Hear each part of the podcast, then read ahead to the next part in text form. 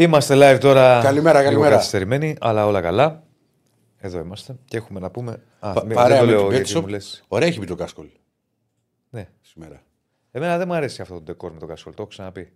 Θες να το, να το Μου περάσει. θυμίζει σύνδεσμο. Να το βάλεις στους ώμους σου; Μου θυμίζει σύνδεσμο. Στους Ε; συνδέσμους και στα δωμάτια μας όταν ήμασταν μικροί. Κρεμάγαμε κασκόλ. Α, εντάξει. Εγώ του Παναθηναϊκού. Τι να είχε. ρε, ρε, Τι και μπορεί σέβα, να ναι. είχα; Είχα κι άλλα, είχα κάτι Εντάξει, Liverpool. τώρα θα με κράξετε. Θα με κράξεις. Θα το πω, θα το ρίξω. Ναι. Μικρός, πολύ μικρός όμως, εκεί 12-13. Ναι. Τι αφήσεις είχε το δωμάτιό μου; Άσε το, το ποδοσφαιρικό κομμάτι. Μην μου πεις ότι είχες αφήσεις ηθοποιών ή Όχι. Τραγουδί. Συ- πε- ε, Δεν συγκροτημάτων- είμαι, ρε αδερφέ, δεν είμαι συνεργείο. Συγκροτημάτων- 12 χρονών τώρα να βάλω το ημερολόγιο. Συγκροτημάτων Λοιπόν, άκου τι σκέφτηκε. ελαφριών, ελαφρών, ας πούμε, γιατί θα απογοητευτώ. Θα, θα φρίξεις. Για Θα, πες. θα βγάλεις ακουστικά και θα φύγεις. Ναι. Είχα τρέλα με τη Μαντόνα. Α, μου το έχεις ξαναπεί. Ρε, Ηρακλήνα, και στο είχα πει και τότε. Είναι δυνατόν να έχεις αφήσει μαντόνα στο δωμάτιό σου; Όχι μία. Εντάξει. Κάτσε, ρε, αδερφέ. Αγοράκι. Τη Μαντόνα έβαλα, δεν έβαλα το Μάρκο. Ρε, εσύ, Ηρακλή. Ναι. Οκ, ο καθένας είναι λίγο όμως κάπως. Δηλαδή τώρα αφίσα Μαντόνα. Μαντόνα, Μαντόνα.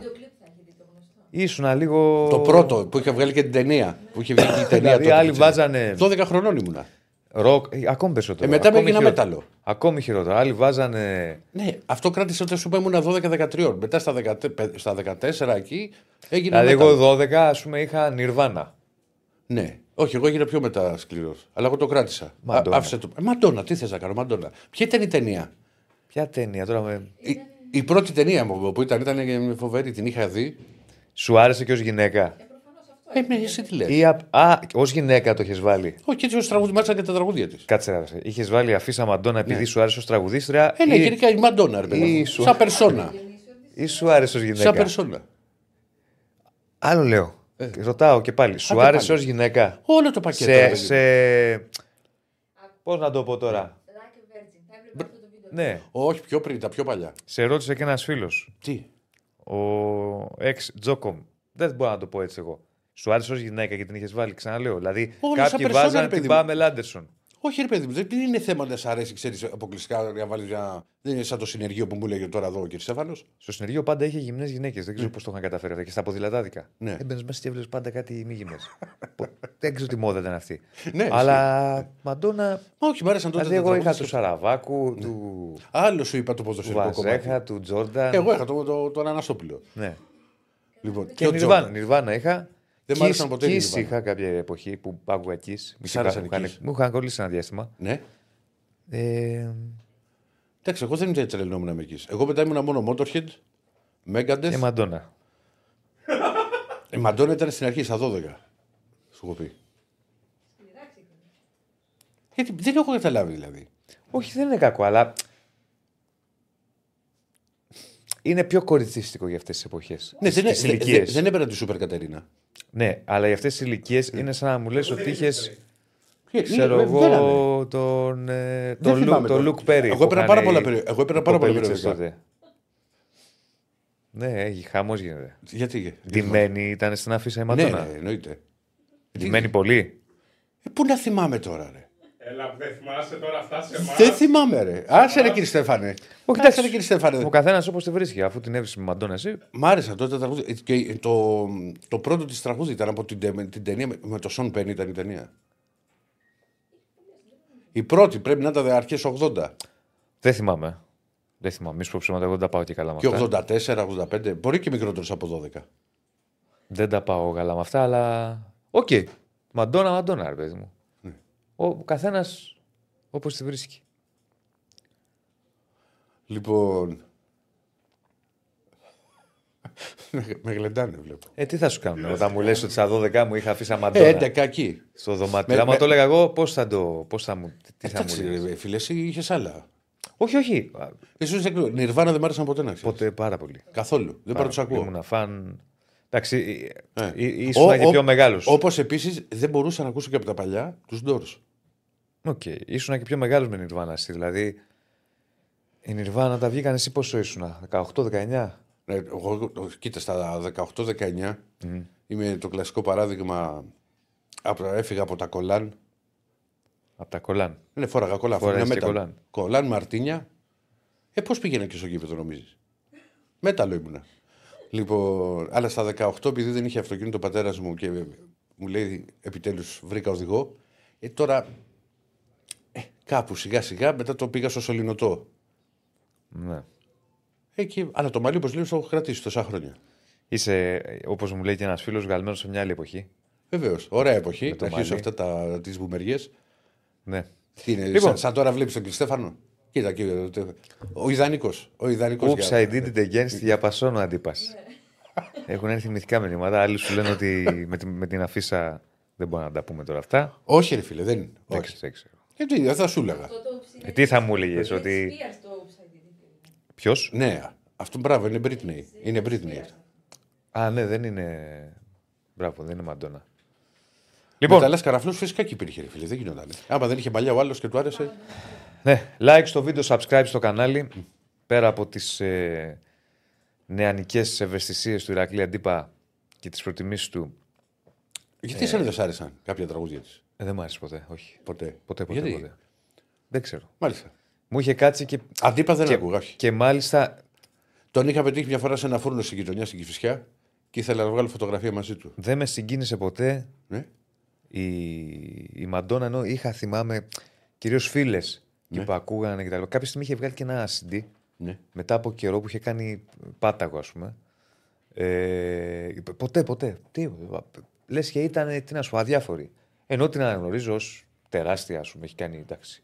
Ναι, ρε παιδάκι μου. Αλλά δεν- Αλλά για την εποχή ήταν πολύ, Εντάξει, είχε πολύ μπροστά. είναι και άλλη εποχή. Δηλαδή, εγώ ήμουνα λίγο πιο μετά. Μπορώ να σου πω όχι και 12, πιο μικρός. Τώρα που το σκέφτομαι. Γιατί κάνεις η- και χειρότερο. Η, η ταινία πρέπει να ήταν 83-84 κάπου εκεί. Το κάνεις και χειρότερο. Μουσικ- Εντάξει, εντάξει. Εγώ ας πούμε έβλεπα μουσικόραμα πολύ. Ναι, άλλο αυτό. Άλλο αυτό. Πού είναι τώρα η, η πιτσερικά σου λέει τι λέει αυτός; Εντάξει, άλλη εποχή. ρε, Εσύ. Ήταν καταρχάς ήταν εποχές τότε. Ναι. Δεν ανοίξω αυτή την κουβέντα γιατί δεν θα κάνουμε κουμπί. Ήταν εποχές τότε που ξέρω εγώ ήρθε ιδιωτική τηλεόραση μετά. Ναι, τα έχω προλάβει όλα αυτά. εγώ. Ναι.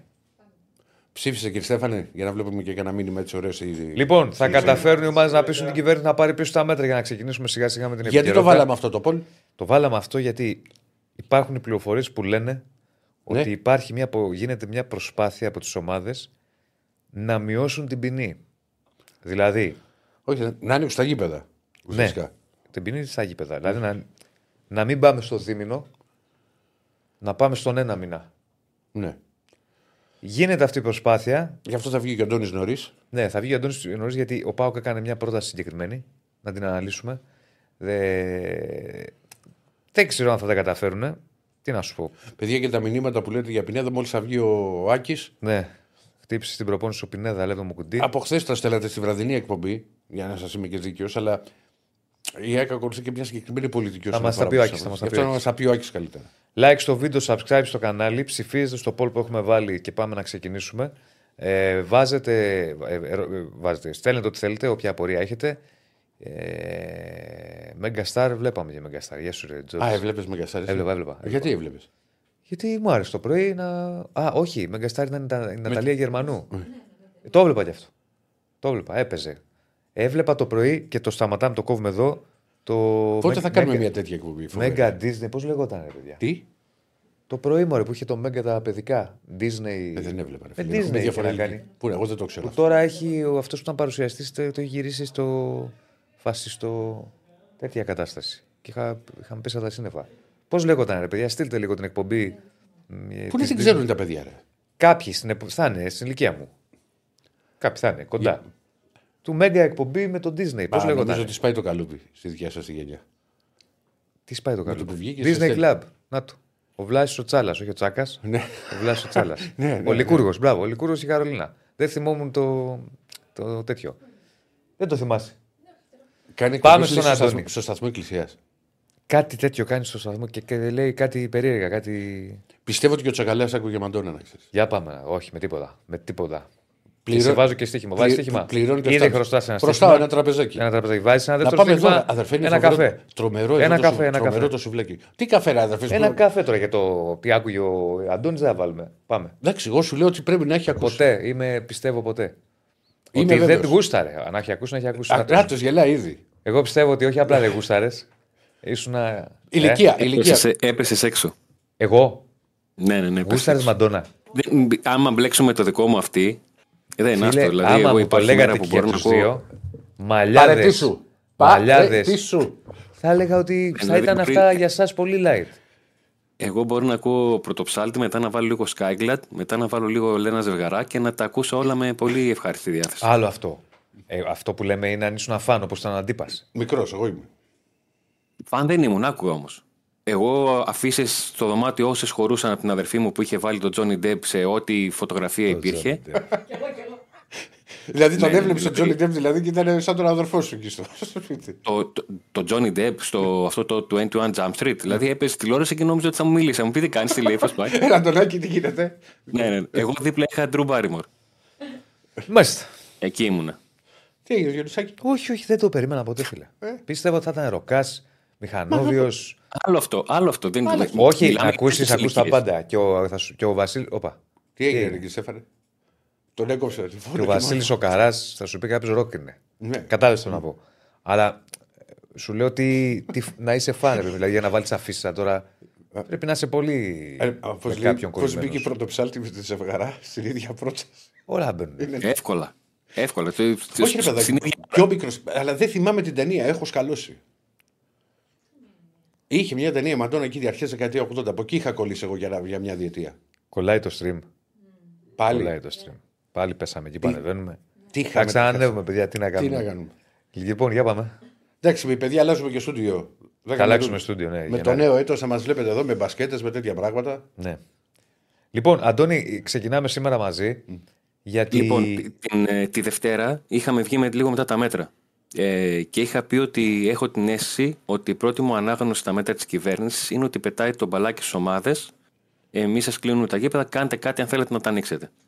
Και 24 ώρες μετά ήρθε μια πρόταση από τον ΠΑΟΚ, ε, η οποία ουσιαστικά είναι αυτή, αυτό το πράγμα. Δεν είναι εύκολα εφαρμόσιμη. να την πούμε Γιατί- λίγο για κάποιους που. Ναι. Λοιπόν, Μπορεί να μην ο έχουν ΠΑΟΚ ακούσει. λοιπόν πρότεινε να ανοίξουν τα γήπεδα ουσιαστικά με ευθύνη των ομάδων για την περιφρούρηση των, ε, των γηπέδων. Εδώ μπαίνει ο πρώτος αστερίσκος και πιο σημαντικός. Εμ, και ότι ως αντίβαρο, να το πω έτσι, ως αντιπρόταση, είναι ότι ε, δεχόμαστε ως ομάδες, από τη στιγμή που παίρνουμε την ευθύνη για, τους, για το άνοιγμα των γηπέδων, ο καθένας για την έδρα του, ε, η κυβέρνηση να επιβάλλει σε ομάδα η οποία θα, ε, θα παρατηρηθεί κάποιο φαινόμενο βίας σε Να έχετε γήπεδο στο γήπεδο και ένα χρόνο. μέχρι το, τε- Το μέχρι το μέχρι τέλος το της τέλος, σεζόν. ουσιαστικά μέχρι το τέλος της σεζόν. Ε, Ο αστερίσκος που έβαλα είναι γιατί το κύριο ίσως θέμα συζήτησης είναι τι ορίζεται ως ε, περιφρούρηση γηπέδου. Περιλαμβάνει και το περιβάλλοντα χώρο, ε, γιατί αρχίζουμε και μπλέκουμε σε τέτοια θέματα. Ναι. Διότι δεν Και- είναι και εύκολο να ποιος πει μια ξέρεις ομάδα και ότι, έχουμε- εγώ, ότι εγώ στις θύρες μου θα τα περιφρουρώ, αλλά δεν θα γίνει στο γήπεδο τίποτα ε, και έξω να γίνεται του κουτρούλο γάμος. Και έχεις δίκιο και επίσης έχουμε δει αρκετές φορές στα ελληνικά γήπεδα να υπάρχει ένα μπέρδεμα και ένα θολό σημείο με το ποιος είναι Το ο τι περιβάλλον ορίζεται χώρος. περιβάλλον. Ναι. Το τι ορίζεται δηλαδή άλλο είναι περιβάλλον στην χώρος. Τούμπα, που, ξέρω εγώ, λέω τώρα, Τούμπα που είχε χώρα απ' έξω.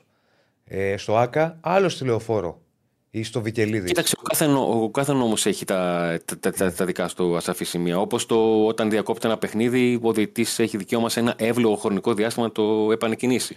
Και αυτό το Ξέρεις, εύλογο χρονικό εγώ το διάστημα κατα- γίνεται κατα- ελάστικο. Καταλαβαίνω την πρώτη, αλλά από την άλλη θα μπορεί να σου πει η- η κυβέρνηση ότι μπορεί να μπλέξουμε πάλι σε μια διαδικασία.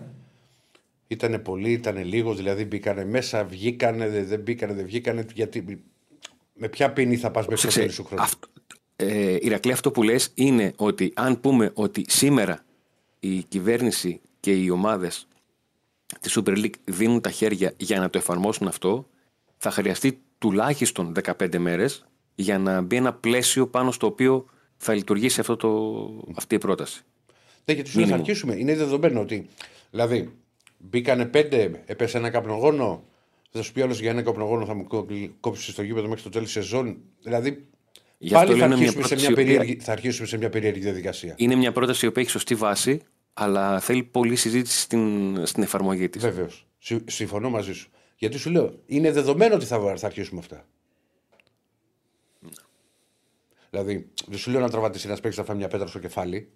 Το καταλαβαίνω ότι είναι, είναι εντελώς διαφορετικό. Παίζεις σε ένα κόρνερ. Αλλά τώρα, αν κάποιος πέσει μέσα, μπει μέσα ή. Πάλι μπαίνουμε στη διαδικασία του ΚΑΠ. Ναι, να το, να το ψυρίζουμε, να το πω έτσι απλά. Ναι, Το όλο εντάξει. θέμα. Οκ, αυτό, αυτό κανονικά πρέπει, παιδιά, σε κάθε γήπεδο, για μένα πρέπει, επειδή είναι, πάντα έχουμε αυτήν την ιστορία με τους περιβάλλοντες χώρους, θα πρέπει να γίνει, να μαζευτεί η Λίγκα, να πάρει μαζί της την αστυνομία και να βάλουν μαζί όλοι ένα έγγραφο, κάτι ξέρω εγώ, μια λίστα με τα γήπεδα και να ορίσουν όλοι μαζί τον περιβάλλοντα χώρο σε κάθε γήπεδο. Μέχρι εδώ, μέχρι εκεί, μέχρι παραπέρα. Για να μην γίνονται μετά ε, παρερμηνίε ή παρεξηγήσεις. Οι δύσκολοι περιβάλλοντες χώροι είναι στα μικρά γήπεδα. Γιατί παράδειγμα Είναι στη στα λεωφόρο, που είναι, σε, σε, σε, σε- αστικό- είναι στην καρδιά της πόλης. Δηλαδή Ακριβώς. η Τούμπα, τη Λεωφόρος. η Τούμπα πες ότι έχει λίγο. Δηλαδή έχει απ' έξω εκεί. Από ε, τη μία πλευρά απ' έχει. τη μία πλευρά έχει λίγο χώρο. Μια πλευρά. Απ' την άλλη έχει. Αν είναι, Την άλλη έχει τα είναι, μαγαζιά. Είναι τότε που πρέπει να περάσεις από αυτό το πλακόστρωτο για να φτάσεις στη, Το πλακόστρωτο, στην ναι. Τούμπα, ναι. Πλάκωστο. Αλλά Ε, απ' την άλλη. Στη λεωφόρο, ας πούμε, δεν έχει τίποτα. Στη λεωφόρο είναι εδώ η θύρα 13 Όχι, και για- εδώ για- είναι η για- για- Μοργανικία. Μισό, μισό λεπτό, Διονύση μου, μια νοτελεία. Συγγνώμη. Ε, κύριε Στέφανες, στέλνουν συνέχεια μηνύματα. Κολλάει, κολλάει. Έχουμε πρόβλημα Μήπως με το θέλει restart? ίντερνετ. Θα δούμε. Έχουμε πρόβλημα. Ε, για να... Εμείς προχωράμε και βλέπουμε. Έλα, έλα, Αντώνη. Πες κύριε Στέφανε, πες μου. ε, είναι, Ναι. Προχωράμε εμείς ή άμα θα το φτιάξουν. Παραλαμβάνω, είναι μια πρόταση η οποία καταγράφεται και είναι μοναδική μέχρι στιγμής που, που ακούστηκε και είναι θέμα του κατά πόσο για αρχή έχουν τη διάθεση όλες οι πλευρές να, τη, να τη συζητήσουν. Ναι. Γιατί εμείς καλά το συζητάμε ότι το τι θα πρέπει να γίνει, αλλά θα πρέπει να υπάρχει και η διάθεση από την, από την άλλη πλευρά. Κοίτα, πιστεύω ότι αν θα πάνε, να κάνουν, αν θα πάνε οι ομάδες θα το αποφασίσουν τελικά και κάνουν πρόταση στην κυβέρνηση, θα πρέπει να έχουν προβλέψει τα πάντα μέσα. Ναι, να πάνε, να πάνε Να πάνε διαβασμένοι. έτοιμοι. Όχι Ναι. ανοίχτε το και είμαστε εμείς εδώ. Δηλαδή ότι σε εμάς η ποινή, γιατί όταν, όταν θα γίνει στραβή, έλα μετά να ξανακάνουμε εδώ εκπομπές. Ελάτε όλοι παίζει. Ναι, τέλος πάντων, παιδιά, το θέμα είναι να βρεθεί επιτέλους μια άκρη. Να βρεθεί μια άκρη προκειμένου όσο μπορούμε να. οι ομάδες να, να, να μην έχουμε μπλεξίματα πάλι. Τι, α, εδώ είναι περιβάλλον χώρος, α, εδώ δεν είναι, α, εδώ γίνεται αυτό, α, εδώ δεν γίνεται. Όσο μπορούμε. Πάντως η πρόταση, εγώ την ακούω την πρόταση του Πάου γιατί είναι μια πρόταση. Βεβαίως. Δύσκολη, αλλά είναι μια πρόταση. Το οξύμορο της Αυστηρή, υπόθεσης α- είναι ότι όλα αυστηρή, αυτά τα ε, συζητάμε. είναι αυστηρό αυτό που λέει ο Πάουκ. Ναι. Μία, δηλαδή σου λέει θα κάνεις επεισόδια για σας. Δηλαδή δεν, δεν ξέρω αν γίνεται αυτό πουθενά σε όλη την Ευρώπη ότι κάνεις επεισόδια και κλεισμένο όλη τη σεζόν. Αλλά είναι μία πρόταση. Σου λέει κύριε, εδώ υπάρχει θέμα. Το εγώ το ακούω και το σέβομαι. Τώρα. Και, και όλα αυτά για, για, πώς το λένε, για γήπεδα με χωρίς φιλοξενούμενους, έτσι. Λοιπόν, πάλι εδώ κάτι δεν, μα, δεν μας πάει σήμερα. Θα το φτιάξουμε. Μην ξεχνάτε, θα είμαστε νέο στούντιο, παιδιά, το Γενάρη. Αλλά πέρα από αυτό. 10 μέρες που έλεγε. και εγώ. Σε 10 μέρες. Ναι. Σε 10 μέρες. Αλλά πέρα από αυτό, κάτι, Δεν- κάτι δεν- υπάρχει. Δεν ήταν καλή πρόβλεψη. Δεν ήταν, όχι. Λοιπόν, Αντώνιο, οπότε λέγαμε ότι είναι μια πρόταση. Θα δούμε. Γίνεται μια προσπάθεια πάντως. Δεν ξέρω και εσύ τι μαθαίνεις πέρα από την πρόταση του Πάουκ από τις απλά, ομάδες. απλά να ξαναπούμε, επειδή μας να πέσει η ποινή. οι φίλοι, ότι αυτό πρέπει να είναι ορ- πολύ καλά οργανωμένο. Για να μην μπλέξουμε πάλι στη διαδικασία του ΚΑΠ και το τι προβλέπει ο Λες ΚΑΠ. για την πρόταση του Πάουκ. Ναι, για την πρόταση του ΠΑΟΚ. Εγώ δεν ξέρω αν θα περάσει η πρόταση του Πάουκ. Εγώ σου λέω ότι όταν θα, πας, να την- όταν θα πάνε οι ομάδες, αν θα τη δεχτούν όλες, που νομίζω θα την, θα την αποδεχτούν, δεν έχουν κανένα θέμα. Ή θα τη δεχτούν την πρόταση γιατί.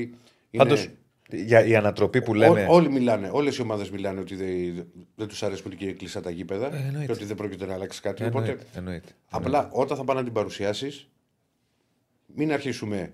Για το, το ξαναλέω μόνο και μόνο γιατί δεν ακουγόταν η εκπομπή. Ναι. Μην αρχίσουμε ότι έπεσε ένα καπνογόνο μόνο γιατί δεν την μπορούσε ένα χρόνο ή μπήκε ένας μέσα, Ναι, τον βγάλαμε, ναι. τον πιάσαμε. Ναι. Μετά θα μπούμε σε άλλη διαδικασία. Ναι. Επειδή κάποιοι δεν μας άκουσαν την ώρα που κολούσε, να ξαναπούμε σε, ο Αντώνης σε, εντάχει σε τίτλο την πρόταση του Πάουκ. Γιατί μας λένε πείτε ξανά την πρόταση του Πάουκ. Λοιπόν, ο Πάουκ πρότεινε αντιπρότεινε μάλλον στην κυβέρνηση να αρθεί η απόφαση για αγώνες και κλεισμένων των θερών για τους επόμενους δύο μήνες ε, οι ομάδες να αναλάβουν την περιφρούρηση των γηπέδων και σε περίπτωση που γίνει κάτι μεμπτό ε, σε αγώνα κάποιας ομάδας να τιμωρηθεί αυτή η ομάδα με κεκλεισμένων των θερών μέχρι το τέλος της, ε, της χρονιάς. Αυτή είναι η αντιπρόταση του ΠΑΟΚ και όπως σωστά είπατε, εάν φτάσουμε αυτό να γίνει μια ουσιαστική πρόταση, θα πρέπει να συζητηθεί Μια στη επίσημη Λίγα πρόταση. Ναι, να πάει. μια επίσημη πρόταση να τη δεχτούν οι ομάδες και να μπει ένα πλαίσιο πάνω στο οποίο ε, θα μπορεί αυτή η πρόταση να συζητηθεί και αν ναι να γίνει δεκτή από την ε, κυβέρνηση και να ανοίξουν τα γήπεδα νωρίτερα Και να, εφαρ... από ναι, ότι... και να εφαρμοστεί αυ- η, προ... η πολύ σκληρή ποινή. ναι, για κεκλεισμένο των θερών μέχρι το τέλος της, Με- ε, Μπράβο, μέχρι, το της τέλος, σεζόν. μέχρι το τέλος σεζόν. Αλλά το θέμα, εγώ το ξαναλέω. Ωραία. Επειδή είμαστε εδώ, Ναι. θα αρχίσουμε ότι έγινε αυτό και δεν έγινε το άλλο και δεν έγινε το παράλληλο. Πάμε και αγωνιστικά να μας πει, γιατί τώρα Ε, μπλέξαμε κατά λίγο. πρώτον, στο, δι- στο, στο διάστημα που είχαμε διακοπή, ε, πρόλαβα να δω και τη συνέντευξη τύπου του Ρασβάνου Τσέσκου, Ναι. η οποία γίνεται τώρα. Ε, για την απόφαση είπε ότι είναι άδικο γιατί δεν έχουμε καμιά σχέση εμείς και τιμωρούμαστε και εμείς. Την ανέφερε ως απόφαση SIT. Ξέρετε τι σημαίνει Ναι, αυτό. Βέβαια. Ε, μίλησε για όλες τις αδικίες που έχει οπιστεί ο Πάοκ όλα αυτά τα χρόνια και τις, ε, και τις πλήρωσε ενώ ανέφερε χαρακτηριστικά στο τέλος ότι ε, είπε χαρακτηριστικά δεν θεωρώ πως αυτή η απόφαση θα λύσει το πρόβλημα γιατί δεν είναι ένα πρόβλημα που αφορά το ποδόσφαιρο αφορά γενικότερα την, ε, την κοινωνία. Θες μια Θα το τζούρα βάλω στο αγωνιστικό. τραπέζι γιατί- Καλά κάνεις, το βάζεις. Και είναι, Ναι. εντάξει, τα, Ε, λέει- τα, τα λένε και οι πρωταγωνιστές. Ναι. Ε, ο Πάουκ είναι, είναι πλήρης και η λογική που μας έχει δείξει ο Ρασβάνο Τσέσκο είναι ότι στο μυαλό του έχει, θα, έχει, θα έχει φτιάξει δύο ενδεκάδες ή δύο βασικούς κορμούς τέλος πάντων και με γνώμονα το παιχνίδι της ε, Κυριακής. Ο Πάουκ το απόγευμα της Κυριακής 5.30 θα είναι στην Τρίπολη για να αντιμετωπίσει τον, τον Αστέρα. Ε, είναι θέμα το πώς θα διαχειριστεί τους παίκτες που έχασαν κάποιες προπονήσεις τις τελευταίες μέρες, που είναι ο Κουλεράκη, ο Ζήφκοβιτς, ο Αντρίγια Ζήφκοβιτς ε, και ο Μπαμπαράχμαν, ο οποίος ειδικά ο Μπαμπαράχμαν έλειπε για λείπει σχεδόν ένα μήνα από την ε, αγωνιστική δράση. Ε, για ένα παιχνίδι το οποίο για τον Πάουκ είναι σημαντικό από άποψη γοήτρου γιατί αν τα καταφέρει και κερδίσαν η πρώτη ελληνική ομάδα που τελειώνει έναν όμιλο ευρωπαϊκό με πέντε νίκες ε, είναι το οικονομικό όφελος που δίνει κάθε νίκη αν ο Πάουκ φτάσει στο να τελειώσει τον όμιλο με πέντε νίκες και μια ψοπαλία ε, θα έχει πάρει πάνω από 2,5 εκατομμύρια ευρώ από την UEFA ως μπόνους για αυτά τα αποτελέσματα. Είναι οι βαθμοί που παίρνει και φέρνει και στο δικό του σακούλι και στις ε, Ελλάδας με όλη αυτή την προσπάθεια που γίνεται να ανακάψουμε μετά από την περσινή χρονιά. Ε, και είναι ένα παιχνίδι το οποίο ε, έχει τη σημασία του να, να καταγραφεί και ο τρόπος με τον οποίο ε, θα, θα, δράσει, θα δράσουν οι φίλοι του ΠΑΟΚ που θα κάνουν να δουν την ομάδα τους εάν ισχύσει αυτό το μέτρο που, που υπάρχει για δύο-δυόμιση μήνες. Ναι. Ωραία. Έγινε, Αντώνη μου. Αντώνη, θα τα πούμε και αύριο. Να είστε- Αγωνιστικά να είστε full. καλά. Να επιστέψουμε λίγο σε ρυθμούς πάλι. Ευχαριστούμε πολύ. Καλή συνέχεια. Να Γεια σε σου, καλά. Αντώνη. Να Γεια σε σου. καλά. Λοιπόν, και από τον ε, Αντώνη Τσακαλέα, σε λίγο θα συζητήσουμε λίγο τη συζήτηση. Θα Θα συζητήσουμε. συνεχίσουμε λίγο τη Το συζήτηση. Alzheimer είναι αυτό. Δεν έρχεται, έρχεται. Θα συνεχίσουμε λίγο τη συζήτηση που έχει να κάνει με τα μέτρα, με, τα, με όλα αυτά τα οποία γίνονται. Ε, έχουμε; Σε λιγάκι. Τέλος πάντων, θα, θα κάνουμε πάλι μια. Πάντως σου λέω, αν είναι σωστά δομημένη, αν, πα- αν προχωρήσει αυτή η πρόταση, μπορεί και να περάσει. Εγώ αυτό βλέπω. Μετά από ένα διάστημα, δεν σου λέω άμεσα. Ε, κοίτα, ότι θα το παλέψουν οι ομάδες με σκοπό Ναι. να. Πώς το λένε, να, να πέσει ποινή, θα το παλέψουν. Για να πάμε σε μια ανατροπή, όπως λέμε και στον τίτλο. Επειδή, δεν έχουν, ξέρω. Δεν επειδή ξέρω. είχαν έρθει πολλά μηνύματα και προφανώς δεν ακουγόμασταν. Εντάξει, ζητάμε συγγνώμη σε αυτό, αλλά δεν είναι κάτι το οποίο. Ε, φτιάξε τώρα, ελπίζουμε να. Ναι. να μην. Ε, που λέτε για, τη, για, τον, για τον Πινέδα, για το αν είναι τραυματία ή οτιδήποτε, γιατί ήρθαν αρκετά μηνύματα στην αρχή της της εκπομπής. Είπα εγώ ότι θα βγει ο Άκης για να μιλήσει και να τα αναφέρει γιατί και η ΕΚΡΑ. Μα το δικαίωμά της είναι κρατά μια εντελώς διαφορετική στάση όσον αφορά τα θέματα με τους με τους τραυματισμούς των παικτών. Θα τα Δηλαδή, η πούμε τώρα. ενημέρωση δεν θα είναι τα πούμε. Θα τα και πούμε τόσο τώρα. άμεσα. Απλά λίγο Θα μας τα υπομονής, πει ο βγει Άκης, Θα θα μας μας τα πει ο Άκης. Λοιπόν. ε, προχωράμε. Προχωράμε. Λοιπόν, θα συνεχίσουμε λοιπόν τη συζήτηση που έχουμε κάνει με τα μέτρα της εξαντλήση κυβέρνησης, τη βία που τη βαφτίζουμε οπαδική και όλα αυτά τα οποία γίνονται και τις προτάσεις πολιτείας, τις προτάσεις των κομμάτων. Είχαμε λοιπόν τις εξαντλήσει κυβέρνησης και τα μέτρα. Θέλουμε λίγο να δούμε τι λένε και τα υπόλοιπα κόμματα ε, και η αξιωματική αντιπολίτευση. Ο ΣΥΡΙΖΑ γι' αυτό και έχουμε μαζί μας τον κύριο Παυσανία Παπαγεωργίου, ο οποίος είναι ο αναπληρωτής εκπρόσωπος τύπου του ΣΥΡΙΖΑ Προοδευτική Συμμαχία. Τον έχουμε. Καλησπέρα σας. Καλησπέρα σας. Καλησπέρα, καλησπέρα. Ευχαριστούμε πολύ για την αποδοχή της ε, της πρόσκλησης. Προς Θεού, με χαρά μεγάλη. Λοιπόν, ε, κύριε Παπαγεωργιού, είναι μια συζήτηση η οποία γίνεται πάρα πολύ. Έχει απασχολήσει και έντονα και το, το πολιτικό ας πούμε, σκηνικό. Είδαμε τις εξαγγελίες της κυβέρνησης. Το πρώτο που θέλω να σας ρωτήσω εγώ είναι αν συμφωνείτε με αυτά τα μέτρα. Και το λέω αυτό γιατί. Γιατί αν δεν κάνω λάθος, παρόμοια μέτρα είχε προτείνει μέσω βίντεο διαδικτυακού και ο Κασελάκης. Ναι, εντάξει, σύμφωνοι ότι υπάρχουν μέτρα τα οποία πρέπει να επιληφθούν άμεσα και να είναι μια πρώτη αντίδραση σε αυτό που συμβαίνει. Είναι προτάσεις οι οποίες είναι διαχρονικές και πάγιες. Έχει προτείνει, για παράδειγμα, τη χρήση, την ορθή χρήση για τις κάμερες, τις προσωποποιημένες θέσεις, τον έλεγχο όσων μπαίνουν στα γήπεδα. Εδώ όμως, από ό,τι καταλαβαίνω και επειδή και το ακροατήριο ε, είναι όχι φύλαθλο, αλλά είναι ενεργό και πηγαίνει στο γήπεδο, ε, δεν έχει προτείνει κανένας ποτέ εκένωση των γηπέδων όταν υπάρχει κάποιο πρόβλημα τιμωρητικά. Ναι. Ναι. Για- φεύγει, φεύγει σε τελείως ε, διαφορετική πλευρά και σε τελείως διαφορετική κατεύθυνση η όλη αντιμετώπιση. ναι. Θεωρείτε δηλαδή ότι δεν μπορεί να την πληρώνουν όλοι για, για πράξεις μιας μικρής μερίδας. Ε, θεωρώ ότι όταν υπάρχει ένα πρόβλημα, ψάχνουμε να βρούμε πώς φτάσαμε στο πρόβλημα και πώς θα το λύσουμε. Όταν υπάρχει ένα πρόβλημα και αντί να λύνουμε το πρόβλημα, αδειάζουμε όλο το τραπέζι από χάρακες, μολύβια, τετράδια, ε, οτιδήποτε άλλο, ε, δεν είναι λύση. Είναι μια προσπάθεια να κάνουμε ένα show για να πούμε ότι παίρνουμε τα πιο σκληρά μέτρα μέχρι να λυθεί το πρόβλημα. Ναι. Ε, ε, κατά την άποψή σας, που είναι ένα ζήτημα το οποίο μας απασχολεί πάρα πολλά χρόνια και εμά και παλιότερες γενιές, αυτή είναι η πραγματικότητα. Τι μπορεί να γίνει; Το λέω αυτό γιατί θέλω να το βάλουμε σε δύο άξονες.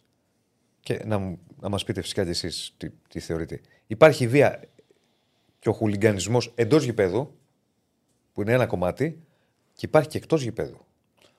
Που είναι άλλο Και- κομμάτι και τα και, πιο- έχει και τα- περάσει εκεί πλέον. και τα πιο τα σοβαρά περισσότερα επεισόδια. είναι έξω. Τα πιο σοβαρά επεισόδια γίνονται Άρα εκτός λοιπόν, γηπέδων.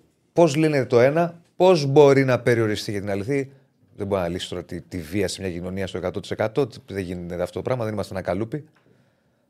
Ναι, εντάξει, αλλά δεν μπορείς και από την άλλη να τα τσουβαλιάζεις και να τα φέρνεις μαζί ή να τα απομακρύνεις ανάλογα με το συμφέρον και ποια κατεύθυνση πρέπει να δώσει εκείνη τη στιγμή. Ναι. Ε, υπάρχει κάτι θετικό. Πρώτα απ' όλα, θετικό με ποια έννοια, ότι όταν βλέπουμε ότι μέσα στο γήπεδο έχει καθαρίσει το πράγμα περισσότερο, είναι ένα θετικό βήμα. Όταν βλέπουμε ότι καθαρίζει μέσα στο γήπεδο και βγαίνει κάτι εκτός γήπεδου ή άμεσα συνδεδεμένο με, μία- με έναν αγώνα ή με κάποιο σύνδεσμο ή με κάποιους οπαδούς, σίγουρα δεν έχει λυθεί το πρόβλημα. Όσον αφορά το γήπεδο, ε, υπάρχουν άνθρωποι οι οποίοι δεν ανήκουν σε συνδέσμους, δεν είναι ε, ένεργοι ο- οπαδοί οι οποίοι ακολουθούν τις ομάδες καθημερινά, υπάρχουν παιδιά, υπάρχουν οικογένειες, υπάρχουν άνθρωποι οι οποίοι θέλουν απλώς να δούνε το μάτς και να σηκωθούν, να φύγουν, να πάνε σπίτι τους να συζητήσουν.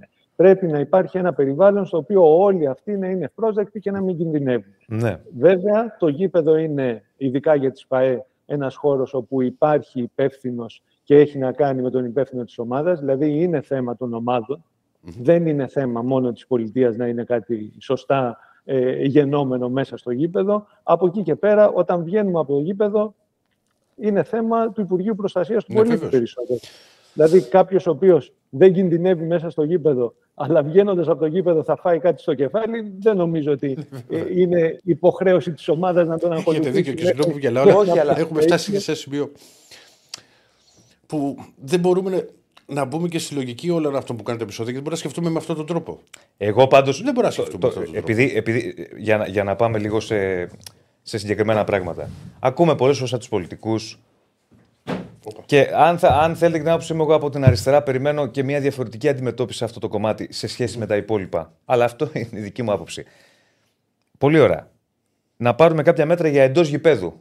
Εντός γηπέδου κα- μπορεί να είναι συγκεκριμένα τα μέτρα, ξέρω εγώ, αυστηρός έλεγχος. Πώς θα λυθεί το πρόβλημα εκτός γηπέδου; Τι, τι θα, δηλαδή, πώ πώς θα το αντιμετωπίσεις αυτό το πράγμα; Γιατί ξαναλέω πλέον, εκεί γίνεται η βία που τη βαφτίζουμε οπαδική, είναι βία με οπαδικό μανδύα κατά την άποψή μου, έξω είναι στο δρόμο. Ο χαμός του Άλκη έχει γίνει μακριά. Δεν υπήρχε και παιχνίδι και δεν είχαν και Ναι. παιχνίδια. Το ίδιο και με τον χαμό του έξω, Μιχάλη. έξω, στο, έξω στο δρόμο δεν μπορούμε να μιλάμε ξεκάθαρα για αθλητική βία. Ναι. Έξω στο δρόμο μιλάμε για βία, για παραβατικοτητα για οτιδήποτε συμβαίνει σε διάφορες πτυχές της κοινωνικής ζωής και Ναι. όχι μόνο στο, στο περιθώριο του αθλητισμού. Ναι. Εκεί πρέπει να γίνει τελείως διαφορετική μέρη και τελείως διαφορετική μελέτη για το πώς θα αντιμετωπιστεί. Ξεκινήσαμε και επειδή λέγατε και ως αριστερά τουλάχιστον από προηγούμενες κυβερνήσεις ήδη είχε διαπιστωθεί ότι πρέπει να καθαρίσει πρώτα απ' όλα το γήπεδο. Ναι. Από τι να καθαρίσει, από τα γεγονότα. Δεν, δεν το πάμε προσωπικά, δηλαδή να μην έχει οργανωμένους οπαδούς ή να μην έχει οπαδούς οι οποίοι κινδυνεύουν πιο εύκολα. Να καθαρίσει το γήπεδο. Καθάρισε το γήπεδο. Βγαίνουμε έξω. Έχει μεταφερθεί κάτι εκτός γηπέδου, το οποίο πριν δραστηριοποιούνταν εντός γηπέδου; Να έρθουν τα δύο Υπουργεία και να βρουν ποιο είναι το συγκεκριμένο πρόβλημα. Ωραία. Είναι κάτι τελείως διαφορετικό. Γιατί πλέον γίνεται μια συζήτηση καθημερινά για μια οργανωμένη βία.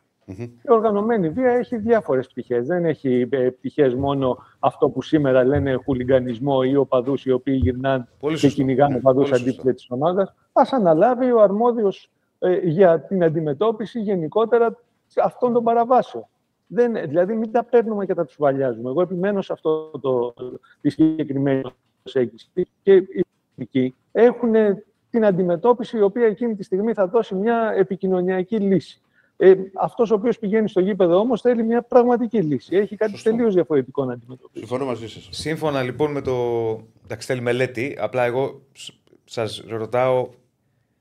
Τι, ποια είναι η η συγκεκριμένη πρόταση του ΣΥΡΙΖΑ ή προτίθεστε να καταθέσετε κάτι, είστε υπό συζήτηση για αυτό το κομμάτι, τι προτείνει η αξιωματική αντιπολίτευση; Πέρα από αυτά τα μέτρα, ξαναλέω, τα οποία είπε ο κ. Κασελάκης, δηλαδή υπάρχει κάτι παραπάνω; Εντάξει, το βασικότερο απ' όλα είναι αυτά τα οποία ισχύουν να εφαρμοστούν. Μμμ. Να μην προχωρήσουμε σε αυστηροποίηση μεγαλύτερη διατάξεων και μέτρων τα οποία ούτως ή άλλως δεν εφαρμόζονται. Όσο κάποιος συνηθίζει ότι η διάταξη και το μέτρο δεν θα εφαρμοστεί ποτέ, όσο αυστηρό και να είναι, και να, και να, να, να τον πυροβολείς απευθείας, δεν πρόκειται να τον νιάξεις, γιατί δεν υπάρχει περίπτωση να, ε, να βρεθεί ως αντιμέτωπος με αυτό το, το μπέλεκι. Από εκεί και πέρα, αυτό που θα γίνει απ' έξω δεν είναι μια πρόταση την οποία θα σας πω αυτή τη στιγμή τεκμηριωμένα, έστω και τεκμηριωμένα. Δηλαδή, ε, είναι μια σειρά από γεγονότα μέχρι ότου συνηθίσει ο, ο κοσμος ότι πηγαίνοντας στο γήπεδο δεν κινδυνεύω, θα του εξασφαλίσουν μια μεταβατική περίοδο. Τώρα, το κομμάτι αυτό, το οποίο έρχεται σαν τεκμηριωμένη ή ανετεκμηρίωτη πρόταση από μια κυβέρνηση και λέει κλείνω τα γήπεδα μέχρι τις 14 Φλεβάρι, Ναι. αυτό είναι μια ποινή. Εμείς είμαστε ενάντια στην ποινή μέχρι ότου βρεθεί κάποια λύση. Είμαστε υπέρ του ελάτε καθίστε σε ένα τραπέζι να δούμε ποιο θα είναι το αποτέλεσμα. Δεν, δεν, δεν μπορώ να σας πω ότι είμαστε υπέρ ή κατά του να υπάρχει αστυνομία έξω από τα γήπεδα στα 100 μέτρα ή έξω από τα γήπεδα στα 400 μέτρα ή να μην βάζουμε τα ΜΑΤ. Αυτά είναι μέτρα τα οποία αναπροσαρμόζονται από τον εκάστοτε υπηρεσιακό ε, εκείνης της ώρας που βρίσκεται σε βάρδια και θέλει να εφαρμόσει, να γλιτώσει ή να εξασφαλίσει μία τάξη γύρω από το χώρο του γηπέδου. Είναι τελείως διαφορετικό αν το γήπεδο είναι μέσα στο αστικό ιστό, τελείως διαφορετικό αν είναι μιας ε, επαγγελματικής ε, ομάδας, τελείως διαφορετικό αν είναι από κάποιον αεραστέχνη. Αυτά είναι στο πεδίο. Αν βρεθεί κάποιος ο οποίος θα σας πει ότι εγώ έχω τη λύση για όλες αυτές τις διαφορετικότητες, για όλα αυτά τα διαφορετικά κοινά, τις εφαρμογές, τα, τα αθλήματα, θα σας πει ψέματα. Δεν Ναι. υπάρχει τέτοιο πράγμα. Είστε αισιόδοξος ότι. Το επαναλαμβάνω, τα, τα ρωτάω αυτά γιατί εγώ 40 χρόνια πάω τώρα, 35 χρόνια, 30 ξέρω εγώ, αυτά ακούω. Κάποιος άλλος μεγαλύτερος. Εγώ είμαι 48. Τα ίδια πράγματα, όχι από εσάς. Ναι. Ενώ όταν επαναφέρουμε την κουβέντα για το χουλιγανισμό, γίνεται η ίδια συζήτηση. Και λέω τώρα, έχουμε φτάσει το 2023. Αν φτάνουμε 2023 για να συζητάμε πάλι για τις κάμερες και για τα ηλεκτρονικά εισιτήρια, πράγματα τα οποία έχουν μπει εδώ και χρόνια, αλλά αλλού εφαρμόζονται, αλλού όχι, δεν γίνεται δουλειά έτσι. Άρα είστε αισιόδοξος σε αυτό που είπατε ότι πρέπει να εφαρμοστούν επιτέλους αυτά; Είμαι αισιόδοξος ότι μια πολιτεία οποιαδήποτε ώρα θέλει να τα εφαρμόσει πραγματικά μπορεί. Αν δεν θέλει, δεν θα τα εφαρμόσει. Απ' την άλλη μεριά είμαι και αισιόδοξος γιατί έχουν υπάρξει περίοδοι στον αθλητισμό όπου τα πράγματα ήταν ήρεμα. Άρα, για να μην βρισκόμαστε σε μια τέτοια αντίστοιχη περίοδο τώρα που συζητάμε, πάει να πει ότι έχουν γίνει συσσωρευμένα λάθη ή λάθος αντιμετωπίσεις. Πάλι είμαι αισιόδοξος. Μπορούμε να γυρίσουμε στην προηγούμενη κατάσταση πάρα πολύ εύκολα, αφού την έχουμε επιτύχει μία φορά. Από εκεί και πέρα δεν είμαι αισιόδοξος όσον αφορά το γενικότερο κοινωνικό πλαίσιο. Δηλαδή, γενικότερα, από την πανδημία μέχρι και σήμερα, χωρίς να θέλω να επιρρύψω ευθύνες συγκεκριμένες ούτε σε ηγεσίες Υπουργείου Προστασίας του Πολίτη, ούτε στην ηγεσία του Υπουργείου Αθλητισμού, υπάρχει μία έξαρση. Μία έξαρση σε τι; Σε βία, σε νεότερες ηλικίες, σε στρώματα τα οποία είναι πιο ε, κοντά στον αθλητισμό, όχι με την αρνητική έννοια, γενικότερα. Ο αθλητισμός είναι κάτι το οποίο ε, ζει μέσα από τους νέους, μέσα από την νεολαία, μέσα από τους ανθρώπους οι οποίοι ε, αισθάνονται ότι μπορούν να υποστηρίξουν την ομάδα και να πάρουν και κάτι σαν ε, διασκέδαση ή σαν ε, υποστήριξη μιας διαδικασίας αθλητικής. Εάν αυτό συμβαίνει τώρα, πάει να πει ότι υπάρχει ένα κοινωνικό πρόβλημα το οποίο θέλει μεγάλη λύση. Εκεί δεν είμαι αισιόδοξος όσο βλέπω αυτή τη συγκεκριμένη αντιμετώπιση. Ναι. Εγώ πάντως λέω ότι θα, θα είναι καλό να ακούσουμε ένα σχέδιο συγκεκριμένο. Δηλαδή, ξαναλέω πέρα από τα μέτρα τα οποία είπε ο κ. Κασελάκης, το, ο ΣΥΡΙΖΑ να, να, να κάνει, είναι, χρειάζεται ισχυρή αντιπολίτευση και σε αυτό το κομμάτι και να κάνει μια συγκεκριμένη πρόταση και να δούμε πώς μπορεί, αν μπορείτε να καθίσετε στο τραπέζι μαζί με τα υπόλοιπα κόμματα, μαζί με παράγοντες, να βρεθεί μια άκρη, γιατί είναι πολύ σημαντικό θέμα που μας τρώει χρόνια. χρόνια. Εντάξει, έχει γίνει αυτό και από τα προηγούμενα χρόνια, τουλάχιστον όσο ήταν η διακυβέρνηση ΣΥΡΙΖΑ, δεν πάει να πει ότι μπαίνανε μόνο άγγελοι μέσα στα γήπεδα. Έχουμε δει συγκεκριμένες σκηνέ, οι οποίες ήταν και δύσκολες ως προς τη διαχείρισή τους. Κατάφερε όμως μέσα σε, σε συνθήκες κοινωνικές πολύ δύσκολες και τότε.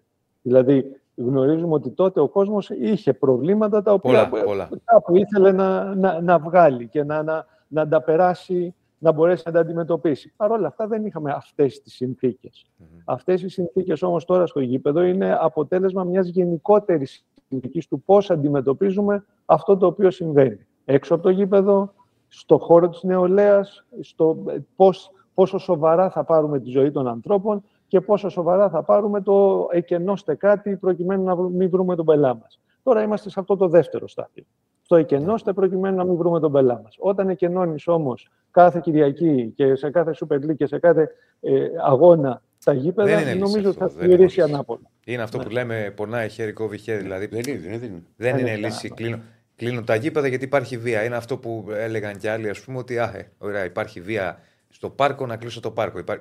Δεν είναι λύση. Πράγματι. Θα το γίνει θέμα... περιμετρικά το πάρκο. Δεν υπάρχει κανένα ζήτημα. Ε, δεν σας άκουσα, συγγνώμη θα μεταφερθεί περιμετρικά του πάρκου. Δηλαδή ότι θα κλείσεις ναι. ένα, έναν αγώνα και θα αφήσεις όλους αυτούς να γυρνάνε γύρω-γύρω από το γήπεδο τις Κυριακές, έχοντας κιόλας το, το, τον όποιο θυμό. Δεν, τον, δεν τον νομιμοποιώ. Δεν έχεις δώσει καμία λύση. Απλώς πετάς το, το ποτήρι μακριά από σένα. Μάλιστα. Ωραία. Νομίζω ότι κάναμε μια πολύ έτσι, ευχάριστη συζήτηση. Ουσιαστικά ελπίζω πραγματικά να βρεθεί μια λύση. Μια λύση κάποια λύση σε ε, ένα μέρος του προβλήματος. Και σε ένα μεγάλο βαθμό. Ναι, σε ένα μεγάλο βαθμό. Η βία πάντα θα υπάρχει. Και θα Δεν χαρούμε να τα ξαναπούμε και να, να συζητήσουμε. Και κάτω από κόκκινο. Και, και πιο ευχάριστα ζητήματα. Πιο ευχάριστα, δηλαδή κάποιες επιτυχίες και όχι. Με χαρά να τα πούμε και να δούμε και αντίστοιχες περιπτώσεις που έχουν γίνει στο εξωτερικό, γιατί έχουμε μάθει να αντιγράφουμε αυτά από το εξωτερικό τα οποία μας συμφέρουν στο αφήγημα εκείνη την ώρα δεν είναι μόνο το εγγλέζικο μοντέλο. Υπάρχουν και άλλα μοντέλα στην Ευρώπη τα οποία έχουν πετύχει και δεν αντιμετώπισαν με κλείσιμο 3 και 4 και 7 χρόνια. Και το εγγλέζικο μοντέλο επίσης, λίγο επειδή το λέμε, το λέμε, το λέμε, το λέμε, υπάρχει ένα ένας μύθος η Θάτσερ κτλ. Δεν είναι ακριβώς έτσι τα πράγματα. Δηλαδή δεν, δεν χτύπησε η Θάτσερ το χουλιγανισμό. Ε, είναι, είναι ε, πιο σύνθετο το ζήτημα. Τον έβγαλε έξω από το γήπεδο. Τον έβγαλε έξω από το γήπεδο, είναι πιο σύνθετο το ζήτημα. Η πραγματικότητα είναι η ίδια η Premier League. Αν κάποιος διαβάσει και μελετήσει, η ίδια η Premier League είναι αυτή η οποία τους απέβαλε τελείως ε, εκτός. Από τα, από τα γήπεδα. Και, και δυστυχώς υπάρχουν και πάρα πολλά επεισόδια πλέον και σε άλλες χώρες, κυρίως στη Γαλλία και στη Γερμανία έγιναν πρόσφατα. Βράζει η Ευρώπη. Ναι. Βράζει η Ευρώπη. Ωραία, ευχαριστούμε πολύ. Κύριε Παπαγεωργίου. Να είστε καλά. Να είστε καλά. Ευχαριστούμε πολύ. Λοιπόν, Ε, ήταν ο κ. Παυσανίας Παπαγεωργιού, ο οποίος ε, μας μίλησε ο- το- από, την, από το κόμμα του ΣΥΡΙΖΑ, αναπληρωτής κυβερνητικός εκπρόσωπος. Ε, και να ακούσουμε λίγο για τις θέσεις αξιωματικής αντιπολίτευσης. Γενικώς να ακούμε από τον πολιτικό κόσμο θέσεις θέλουμε αυτές τις ημέρες για να δούμε τι γίνεται. Ε, ήσυχα λίγο με το chat. Δηλαδή, ε, παιδιά, μην βγάλουμε έναν άνθρωπο. Εντάξει, βγάλαμε έναν άνθρωπο με δύο κουβέντες. Και, με, και εμένα με γλεντάγανε πολύ, ρε φίλε. Ε, πολύ σήμερα πέφτει πολύ γλέτη. Μία τον αντίπα, μία τον άνθρωπο βγάλαμε. Εντάξει. Έλα. Ό- Όχι τον άνθρωπο βγάλαμε, όχι για τον άνθρωπο, επειδή ε, ε, μοιάζεται στο, στο μαλλί. Δηλαδή, αφήστε το να μιλήσουμε τον άνθρωπο. Ε, δεν Είπαμε αθλητική εκπομπή είμαστε. Αλλά μην φτάσουμε στο άλλο. δηλαδή, άμα βγάλουμε για αυτό που σκεφτόμαστε, τι θα γίνει; Θα το κλείσουμε; Ε, τι έχουμε πάει, Παναγία μου. Κάτσε λίγο Σε να τσά- καλό να μας βγει. Εντάξει. Παράτησα το τάμπλετ, ρε. δεν- Έλα, έλα. Βάλε ένα διάλειμμα, βάλε ένα διάλειμμα. Βάλε ένα διάλειμμα, 10 δευτερόλεπτα, σε παρακαλώ. Βάλε διάλειμμα, βάλε διάλειμμα. Βάλε διάλειμμα, θα το κλείσουμε. Βάλε διάλειμμα, βάλε, βάλε. Πάει ο Διονύσης. Τον το ψάχνουμε. Λοιπόν, ε, σε καλό να μας βγει. Έχουμε και λέμε. Πάμε, θα πάμε τώρα κουβέντα. πριν- Όχι, όχι, όχι, δεν χρειάζεται. Άστο να, να, να ηρεμήσει. Πάμε, θα πάμε σε Ηλία Μαλιγιάννη. θα Κάνουμε ανάλυση. Έχει δει δεύτερη και τελευταία ουσιαστικά αγωνιστική του Champions League σε, με ομίλους του, στους οποίους του περισσότερους έχει ξεκαθαρίσει η κατάσταση. Αλλά όμως υπάρχει ο όμιλος του θανάτου με Dortmund, Milan και Newcastle. Καταλαβαίνουμε ότι εκεί και Παρίσι φυσικά σε Ζερμέν θα μας τα πει ο Ηλίας, θα τα αναλύσει από τη Θεσσαλονίκη εκεί, Bet Home και Μπεταράδε. Έχουμε. Ένα δίπλανο. Τι να κάνεις, Να σε τάρω ένα δίπλανο, μην φέρετε εκεί και νύχτα. ρε. Α, ναι, ναι. Και νύχτα, ρε. Έτυχε τώρα. Συμβαίνουν αυτά στις live εκπομπές. Βάλτε την κάρτα. Ποια καρτούλα; Α, την καρτούλα. Βεβαίως. Ωραία. Πάμε έτσι σε πρώτη φάση και θα Έλα, Ηλία μου. Καλησπέρα, Ηρακλή. Ηρακλή. Ε, Τι κάνεις; Μια χαρούλα, μια χαρούλα, φίλε. Α, Τι ακούγεσαι και έγινε, καλύτερα. μόνος του. Ναι, Πού μόνο πήγε ο του. μόνο. Διονύσης; Βγήκε ένα λεπτό έξω, έπρεπε να βγει. Είδα, είδα πριν, εντάξει. Λοιπόν, τι έχουμε, Τι Ηλία; Γίνεται; Πάμε να συζητήσουμε. Είμαι πολύ διαβασμένος αυτή τη φορά. Εμένα μόνο, η Μπε- διαβασμένος, μόνο η μπράβο. Μπενφίκα με, με δικαίωσε εμένα χθες. Ε, Ναι, αλλά δεν ήταν γενικά πολύ ήταν καλή μέρα. πολύ άσχη- άσχημη μέρα για τους παίχτες. Ναι. Και, από τα, και ο δικός μας απολογισμός είναι ένα στα τέσσερα. Ναι. Βγήκε μόνο το παιχνίδι, το over της Σεβίλης με τη Λαν, το Λαν Σεβίλη. Ε, Νάπολη Μπράγκα, το γκολ γκολ και over 2,5 έληξε 2-0. Κοπενχάγη Γαλατασαράι over 3 δεν πήγε ψηλά το σκόρο όπως Η Μάντσεστερ περιμέναμε. το ίδιο με τη... Δεν υπήρχε. Ναι, γενικά Ούτε ήταν, εκείνη. ήταν κακή μέρα χθε. Εγώ κάποια στιγμή έπαιξα όλα τα δεκάρια over. Ε, λέω. Τίποτα, τίποτα. Πολύ δύσκολη μέρα. Και δεν, δεν τσουλήσανε. Και το Union Real Madrid στο Άσο Χ, το πάλεψε η Union, προηγήθηκε, ισοφάρισε. Και της Αλλά έκατσε γιατί τελικά το είναι- πήγε 2-0 η Νάπολη με την Μπράγκα. Οπότε ήξερα ότι η νίκη περνάει. Ναι, Δεν, δεν τα κατάφερε. Η Μπράγκα είχε 25, στα- σε 25 παιχνίδια, στα 24 είχε σκοράρει. Μόνο στο χθεσινό δεν βρήκε να βάλει γκολ. Από όποια το πιάσει το, Ίντερ- το Ιντερ Σοσιεδάδ 0-0, όταν βλέπεις 0-0, καλή νύχτα Μαργαρίτα. που ήταν και αδιάφορο βέβαια, Ναι, ε, γιατί είχαν προκριθεί, αλλά και πάλι δεν περιμέναμε 0, Ποτέ. 0 γκολ. Ποτέ, ποτέ, ποτέ. Απλά έχω το ορκίστηκα δεν θα ξανακουμπήσω τη Μάντσεστερ όσο παραμένει συγκεκριμένος προπονητής. Γιατί. Νομίζω πολλοί το λένε αυτό πλέον. Ναι. Αλλά όταν τη βλέπεις μπροστά σου, λες λες να κάνει σήμερα την νίκη; Ε, αυτό, πατ- αυτό, εκεί την πατάμε πάντα. Ναι, ναι, ναι. ναι. Είναι αλλοπρόσαλλη. Κέρδισε αυτό που λέγαμε και χθες. Κέρδισε την Τσέλσι και πάνω που αναθαρίσαν και οι ίδιοι στην ομάδα και οι οπαδοί και εμείς οι παίκτες του στοιχήματος ότι, OK, να την ποντάρουμε ξανά, να δώσουμε. Τρώει τρία γκολ από την Bournemouth και δεν σκοράρει καν στο Old Trafford. Οπότε είναι για τίποτα. Μακριά, στοιχηματικά τουλάχιστον. Για πάμε στα φρέσκα κουλούρια που λένε. Έχει περάσει. Να, Σήμερα. πούμε, να δούμε πριν πάμε στα σημερινά. Πάμε λίγο μια καρτούλα να δούμε συνοπτικά ποιοι πέρασαν, τι, τι έγινε και επιστρέφουμε για να πάμε και στα, στις σημερινές καταστάσεις. Ρίχτω κύριε Στέφανε. Ναι. Ρίχτω παιδί μου. Δεν τα Δεν ξέρω. απ' έξω. Απ' έξω θα τα λέμε ρίχτω. Να πάμε στο, στον πίνακα του Ηλία από πίσω. να τη Ηρεμήστε γράψουμε. λίγο στο chat, παιδιά, σας παρακαλούμε. Να Δηλαδή. τα- Έπρεπε να τα είχα γράψει εγώ ίσως. Ναι. λοιπόν, καταρχάς, κάτω οι 14 ομάδες που έχουν προκριθεί Το Champions League μου άρεσε. Έχει φύγει ένας S, δεν πειράζει. το λέμε Αχιλέα Μπέος. Champions League.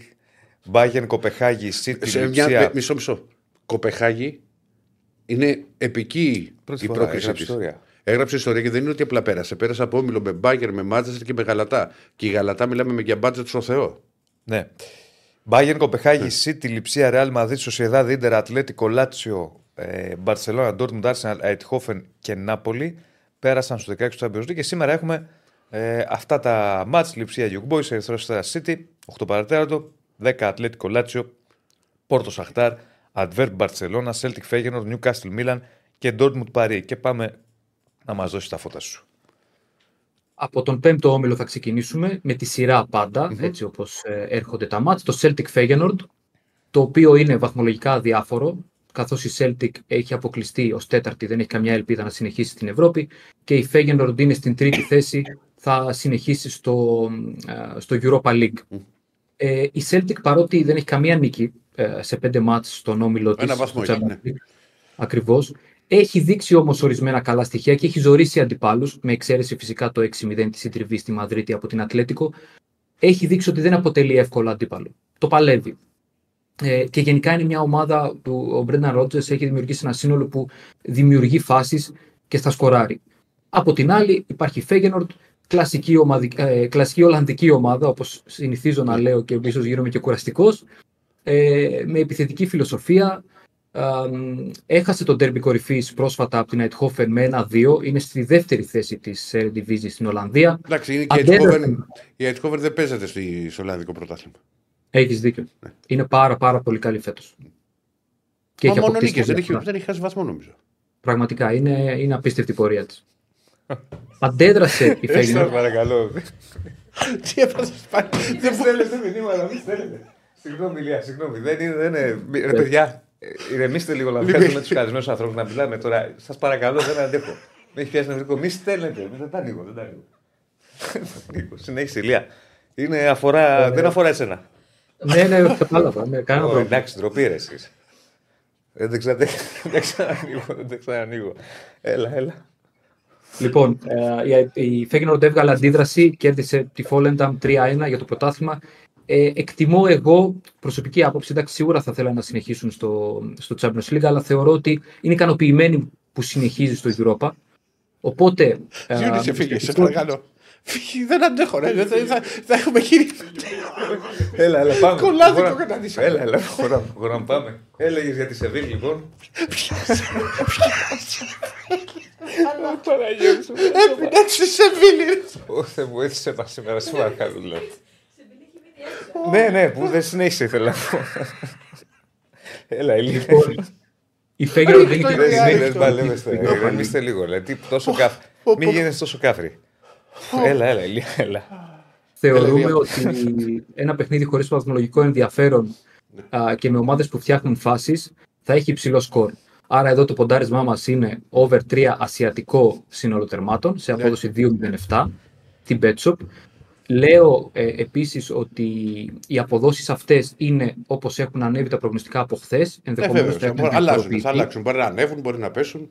Πάντα. Ακριβώς. Η Ηλία, Εγώ πάντως, λέω εγώ τις σα- αποδόσεις. στο ίδιο μάτσο, επειδή το έχω προτείνει στο, στο Bet Home, έχω περίπου ίδια διαδρομή. Εγώ το έδωσα γκολ γκολ και over. Βγαίνει Ναι. 1,83 νομίζω. Αυτό περιμένουμε. Ας βγει γκολ γκολ και over ε, και όποιος βάλει περισσότερα Και α από πει κι άλλο δύο, ένα, ας ρε πούμε, παιδί. ή- Μετά- Δεν ή δεν μας δύο, απασχολεί. Α λήξει και 5-5. Δεν είναι. Ακριβώς. Αλλά ακριβώς. το βλέπω γκολ γκολ και over. Θα είναι ανοιχτό μάτς. Τώρα να πέσουμε να, να, να δούμε ότι θα λήξει 0-0. Ε, άπειρο. Πιστεύω πως όχι. Δεν, δεν βλέπω πώς αυτό το μάτς θα, θα μείνει στο 0. Δηλαδή, πραγματικά. Συνεχίζουμε στον έκτο όμιλο. Εδώ που γίνεται ακόμα, ε, είναι πάρα πολύ ενδιαφέρον, γίνεται λίγο χαμός. Μακελιό. Dortmund, Paris Μακελιό Saint-Germain. γίνεται. Η Dortmund έχει εξασφαλίσει την πρόκρισή της και, και χρειάζεται απλά μια ισοπαλία σήμερα με την Παρή για να περάσει ως πρώτη. Και να αποφύγει μεγαθύρια στη φάση των 16. Σωστά. Ε, η Paris Saint-Germain θέλει νίκη για την πρόκριση. Με ισοπαλία η ήττα την ενδιαφέρει και το, το πόσο θα λήξει το άλλο μάτς, το Newcastle Milan. Ε, ακόμα και με ήττα η Paris Saint-Germain, αν το άλλο μάτς λήξει ισόπαλο, προκρίνεται ως δεύτερη. Άρα έχει μεγάλη σημασία και το αποτέλεσμα στο, στην Αγγλία, στο Newcastle. Ναι. Η Dortmund έχει δώσει δικαιώματα τελευταία ε, δύο απανοτές ήττε σε πρωτάθλημα και κύπελο και συνολικά συμπλήρωσε τρία παιχνίδια χωρίς νίκη. Άρα, παρότι δεν έχει βαθμολογικό κίνητρο όσον αφορά την πρόκριση, είπαμε, θέλει την πρωτιά σίγουρα για να αποφύγει αντιπάλους, αλλά ε, θα είναι λίγο πιο χαλαρή αφού έχει προκριθεί. Παρ' όλα αυτά, θέλει να βγάλει αντίδραση και θεωρούμε ότι θα το παλέψει το μάτς, αλλά μ, το κίνητρο της Paris Saint-Germain εδώ που είναι να κερδίσει και να μην κοιτάξει το άλλο αποτέλεσμα, να μην την νιάξει το, το σκορ στο Newcastle Milan, ε, μας οθεί στο να ποντάρουμε στο διπλό. Πιστεύουμε τους Παριζιάνους του Λίς Ενρίκε ότι θα κερδίσουν σήμερα στη Βεσφαλία. Το διπλό ε, προσφέρεται στο 1,91 στην Petshop και το, το σκεπτικό μας είναι το κίνητρο, το μεγαλύτερο κίνητρο της Paris Saint-Germain. Τι να κάνω, Ηλία μου, συγγνώμη, έπεσε στην περίπτωση σήμερα. Όχι, Παναγία μου. Το Μη τέλος- στέλνετε άλλα μηνύματα, έχετε λυσάξει. το τέλο τη εκπομπή. Ηλία. Δεν μπορώ να σε βλέπω, φύγε Διονύση, θα την Έχεις κάνω πέσει μόνος στην μου. περίπτωση σήμερα, Να δηλαδή. την κάνω μόνος μου, φύγε. Δεν δεν έχω κλείσει τα μηνύματα, δεν ξαναβλέπω. Τέλος. Αυτό θέλει. Έλα, έλα ρε Ηλία μου. Κοίτα, Σε καλό να πάνω- μας πάντως- είπα, πάμε ταμείο, γιατί χθες ήταν δύσκολη μέρα. Πάντως το. Μιλάμε για έναν όμιλο. Επειδή και εγώ έχω ασχοληθεί, αλλά εγώ έχω πάει σε άλλο παιχνίδι. Γιατί την Dortmund. ε, Θυμάμαι στο, όταν, υποδέχ, όταν πήγε στο Μιλάνο, είχα πει εδώ στην εκπομπή ότι ναι, είναι φαβορή η Μιλάν, αλλά δεν θέλω να αγγίξω αυτή την Dortmund. Είναι ικανή να πάει να κερδίσει ο- εκεί που δεν το περιμένεις και να πάει να χάσει μετά τα, τα μάτσα. Όπως ακριβώς έχεις κάνει την ανάλυση, Διονύση. Θα πέσει. Ναι. λοιπόν, ε, τώρα ας πούμε. Ναι, και εγώ βλέπω την Είναι Παρή. ικανή για διπλό. κάθε αποτέλεσμα η Dortmund και τη φοβάσαι λίγο, ναι. Ναι, τώρα και εγώ τη βλέπω διπλό. Έχω πάει στο άλλο μάτς, να σου πω, το, στο Newcastle Milan. Αυτό τι, τι κίνητρο υπάρχει εκεί; Ακόμα και υπάρχει περίπτωση όποιος κερδίσει σε αυτό το μάτς, Ναι. αν χάσει παρή, πάμε σε ένα extreme σενάριο, να περάσουν αυτοί στο, στη φάση των 16. Γίνεται. Όποιος κερδίσει θα πάει 8 με 7. Ε, Να χάσει η Παρή, συγγνώμη.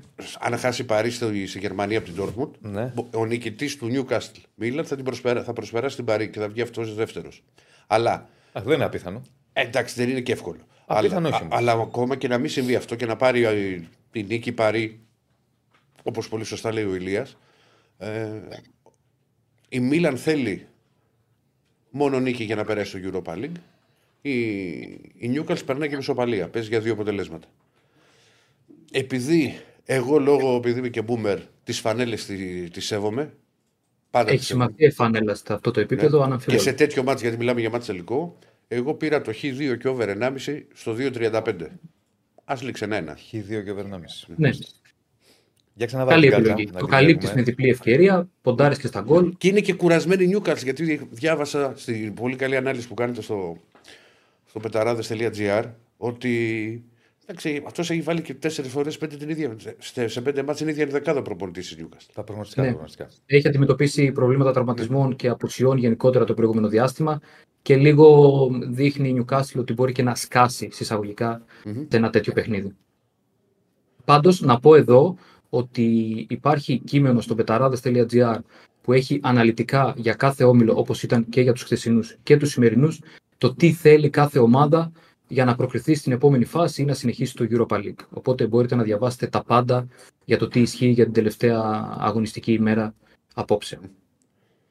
Και Πολύ ξεχωριστό κείμενο με τα κριτήρια ισοβαθμίας. Πο- Πολύ σωστό. Πο- και- και πολύ- Έγινε, ρε Σίλια. Μα έτσι, πρέ- ε, μα έτσι ακριβώς πρέπει να γίνεται. Έτσι είναι. Έτσι. Ναι, δεν, δεν γίνεται διαφορετικά. Να μην ψάχνει ο άλλος τώρα τι θα γίνει αν έρθει χ το Newcastle Milan. Σε Ναι, ευχαριστούμε ακριβώς. πολύ. Περίμενε έχει και συνέχεια. Α, νόμιζα ότι ολοκλήρωσε. Βιάζεται να με διώξει. το Όχι, έθνος όχι, να όχι, μην όχι, διώξει. τράβα, ρε, Διονύση. Νόμιζα ότι ολοκλήρωσε. Και πήγα να του πω μακάρι το Έχω γέλιο άλλα μαζί δύο σε σημεία, κέρδη. Διονύση, να τα Συγγνώμη, πω. συγγνώμη, Δεν τα βεβαίως, αφήσεις. βεβαίως. Όχι, βεβαίως και δεν τα αφήσει ακούω. Βεβαίως. Πάμε. Πάμε. Ερυθρό Αστέρας Manchester City. Ναι, συνεχίζουμε στον 7ο όμιλο. Ε, εδώ πέρα και αυτό το ματς είναι αδιάφορο. Ε, οι Σέρβοι, ο Ερυθρός Αστέρας είναι τελευταίοι, αποκλεισμένοι, δεν έχουν κανένα κίνητρο. Παρά μόνο να μετρήσουν τις δυνάμεις τους απέναντι σε μια ομάδα όπως είναι η Manchester City, μια κορυφαία σε ευρωπαϊκό επίπεδο. Ενώ η City του Pep Guardiola είναι αναμενόμενα στην πρώτη θέση και συνεχίζει στη φάση των 16. Ε, το θέμα εδώ είναι ότι οι Citizens έχουν δώσει δικαιώματα στο πρωτάθλημα. Έχουν μόλις μία νίκη σε τελευταία πέντε παιχνίδια. Μία νίκη Και τρεις μέμα. ισοπαλίες και μία ήττα. Ακριβώς. τελευταία. Με ανατροπή τη Λούτον. Ναι, τη Λούτον. Και στο 95 οποία- και- κάνανε καθυστερήσεις γιατί το βλέπα. Ακριβώς. Όσο μαχητική και αν είναι η Λούτον, παραμένει η Λούτον. Ε, βέβαια. η City πρέπει να, το καθαρίζει, τε- να τα καθαρίζει τέτοιου είδους παιχνίδια. Έχασε από την Άστον Βίλα του καταπληκτικού Ουνάι Έμερι φέτος, με την ομάδα του καταπληκτικός. Ε, και δείχνει λοιπόν ότι είναι και ευάλωτη αμυντικά. Οπότε μας δικαίωσε ο Ερυθρός Αστέρας με ένα γκολ γκολ στο Etihad στον πρώτο γύρο. Ε, θα του θυμάμαι. δώσουμε ψήφο εμπιστοσύνη και στο απόψινό παιχνίδι, ότι μπορούν να βρουν δίχτυα οι παίχτε του Μπακχάρ. Άρα το ποντάρισμά μας εδώ είναι goal goal και over 2,5 συνδυαστικό σε απόδοση 2,18 στην Betshop. Και ένας, για μια City η οποία δέχεται εύκολα γκολ. Δηλαδή σε όλα τα μάτια Ακριβώς. δέχεται. Τώρα τελευταίο. Ακριβώς. Αυτό περιμένουμε να συμβεί και απόψε. Και ας βάλει 3-4 ή Πέ- δεν πέντε, ξέρω τι, α ναι. πάει και 2. Πραγματικά. Και κλείνω με 8ο όμιλο το παιχνίδι της Πόρτο με τη Σαχτάρ. Ε, Εδώ η Πόρτο παίζει για δύο αποτελέσματα γιατί υ- υπερτερεί στην ισοβαθμία με τη Σαχτάρ ενώ οι Ουκρανοί θέλουν μόνο νίκη για να, για να προκριθούν. Σε ισοπαλία ε, περνάει η Πόρτο. Και παραμένει δηλαδή αναλύωτη η θέση της, ε, η, η βαθμολογική κατάταξη. Ε, έδειξε και στο πρώτο παιχνίδι η Πόρτο ότι την έχει τη Σαχτάρ, την κέρδισε 1-3 σε, εκτός έδρας, σε ουδέτερο παιχνίδι που παίζουν, οι Ουκρα- σε ουδέτερο γήπεδο συγγνώμη, που παίζουν οι Ουκρανοί, αλλά πρακτικά φιλοξενούμενοι, με όλα τα γκολ να έχουν σημειωθεί στο πρώτο ημίχρονο. Ε, η Σαχτάρ είναι τέταρτη στο πρωτάθλημα, ε, κερδίζει, αλλά το επίπεδο προφανώς είναι χαμηλότερο από το πορτογαλικό, ε, το Εννοείται. πορτογαλικό πρωτάθλημα. Η Πόρτο είναι μια ομάδα πολύ έμπειρη σε αυτό το επίπεδο, στους ομίλους και στο να κερδίσει μια πρόκριση στην επόμενη φάση. Έχει μεν τον πρώτο λόγο, αλλά το κίνητρο που έχουν οι Ουκρανοί απόψε να βγουν μπροστά, να σκοράρουν γιατί δεν έχουν καμία άλλη ελπίδα πρόκρισης αν δεν πετύχουν γκολ. Ε, νομίζουμε ότι θα δώσει ρυθμό στο παιχνίδι. Οι Πορτογάλοι θα δημιουργήσουν και αυτοί ευκαιρίες και ποντάρουμε στο goal goal σε απόδοση 1,93 στην Μπέτσο. Το, ίδιο- στο ίδιο Και αυτή είναι παιχνίδι. η δεκάδα μου. Εγώ Ηλία πήγα στο over, οπότε θέλω τον Μπράχια να πιάσει στον goal goal και ας το πιάσει και στο 20. Ακριβώς. Της- Ναι. Δεν περίμενε νομίζω κανείς ότι η Σαχτάρ θα έχει φτάσει τελευταία αγωνιστική να διεκδικεί πρόκριση. Νομίζω πως όχι, έχεις απόλυτο δίκιο σε αυτό. Ε, είναι μια ομάδα η οποία έκανε τις δύο κολλητές νίκες, ειδικά αυτή κόντρα στην Παρσελόνα, γι' αυτό μπήκε και στο, στο κόλπο της πρόκρισης. Ακριβώς. Τα τελευταία πέντε παιχνίδια της Πόρτο έχουν έρθει όλα over. Ή τα, πέντε, τα έξι νομίζω. Μπορώ να κάνω και λάθος, νομίζω τα έξι.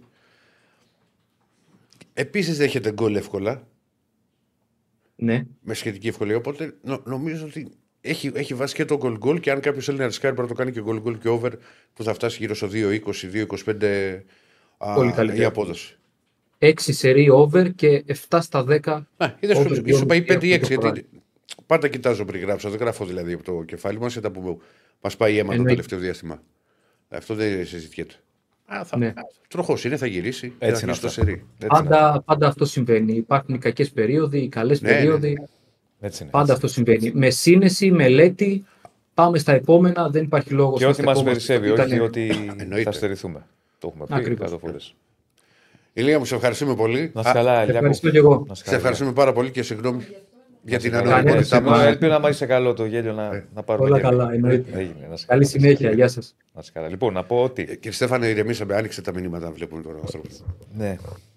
Δημοσι... Παιδιά, δημοσιεύτηκε να πω η πράξη νομοθετικού περιεχομένου σχετικά με τα μέτρα κατά της οπαδικής βίας που προβλέπει εξοντοτική ποινή για τους παραβάτες. Διαβάζω εδώ. Αυτή εκτός των άλλων περιλαμβάνει και το πόσα άτομα επιτρέπεται να βρίσκονται σε εξέδρε κάθε γηπέδου. Κατά την εφαρμογή της παρούσας, επιτρέπεται είσοδος σε εξέδρε του γηπέδου έως 10 εκπροσώπων κάθε ομάδας, υπό την προπόθεση ότι οι ανώτερο, οι ανωτέρω εκπρόσωποι είναι μέλη του Διοικητικού Συμβουλίου ή κατέχουν διευθυντική θέση στην ομάδα. Στον ανωτέρω αριθμό δεν συμπεριλαμβάνονται οι αξιωματούχοι που δηλώνονται στο φυλαγόνα. Στο φυλαγόνα. Το μεταφέρουμε αυτό. Δηλαδή, εννοείς τώρα για τα Για τα- κεκλεισμένων. Δηλαδή, είναι Ολυμπιακός Παναθηνικό, Παναθηνικό Ολυμπιακός. 10 και 10. Και, και αυτοί που δηλώνονται στο φύλλο. Και αυτό που είναι, που δηλώνει υπόλοιποι, γιατί οι ναι. προπονητές, οι παίκτες, εντάξει, εννοείται αυτό. Το ότι Ναι. 10 και 10. Ναι. Μάλιστα. Λοιπόν, θα προχωρήσουμε. Αλλά σωστό είναι αυτό για μένα. Πάμε Άγιο Γεωργίου. Για πάμε Άγιο Γεωργίου να μας πει τι γίνεται με αυτά που μας στέλνουν. Γεια σου, ρε φίλε. Γεια σας, γεια σας. Τι κάνεις; Μην πυροβολείτε τον πιανίστα, έχω να πω για αυτά που στέλνουν. Τι να κάνουμε. ε, ποιο για τον ρε, Πινέδα, Σάρα, κάτσε. φαντάζομαι, ρωτάει ο κόσμος. Για τον Για Πινέδα, ναι, Πινέδα, ναι, ρε. ναι, Από ναι. χθες θα ξέρεις, μα το στέλνε το βράδυ. Ναι. Ε, κοίτα να δεις. Άκουγε η Μαρτώνα. Ε, Ο Άκης όχι, δεν άκουγε. Ποτέ όχι. ε, θα σας πω τι έχει γίνει. Ε, καταρχήν είναι στο ευρύτερο πλαίσιο Μ' ακούτε, δεν ξέρω. Βεβαίως. Μια χαρά. Άψογα. Ναι. Ναι, ε, όλο αυτό το πράγμα που γίνεται τώρα είναι στο ευρύτερο πλαίσιο αυτού που έχουμε πει δεκάδες φορές. Το λέγαμε και χθες και έχουμε γίνει γραφική με την πολιτική της ΑΕΚ σε ό,τι αφορά τους τραυματίες. Και σας είπα και χθες ότι η ΑΕΚ ε, κατά πάσα πιθανότητα δεν θα ανακοινώσει και αποστολή για το Άμστερνταμ, όπως και τελικά συνέβη. Δεν ανακοίνωσε αποστολή για το Άμστερνταμ. Ε, αυτό που πρέπει να καταλάβουμε είναι ότι Οκ, υπάρχει μια έντονη φημολογία για τον Πινέδα, υπάρχουν και πληροφορίες για τον Πινέδα. Όμως εύκολα το γράφουμε ότι υπάρχει μια πληροφορία. Για να, υπάρξει, για να γίνει είδηση η συγκεκριμένη πληροφορία, πρέπει να διασταυρωθεί. Η μοναδική πηγή διασταύρωσης οποιασδήποτε τέτοιου είδους πληροφορίας, το ξέρετε και εσείς πολύ καλά, κάνετε ρεπορτάζ ομάδων, είναι η ΠΑΕ. Δηλαδή είναι ο, ο, το κλαμπ, είναι ο γιατρός. Ειδικά για ιατρικά ζητήματα που είναι λεπτά. Δηλαδή, τι, ιατρικά Ακριβώς. ζητήματα, Δηλαδή- θα μιλήσει με τον γιατρό, Ναι. την ομάδα, τέλος.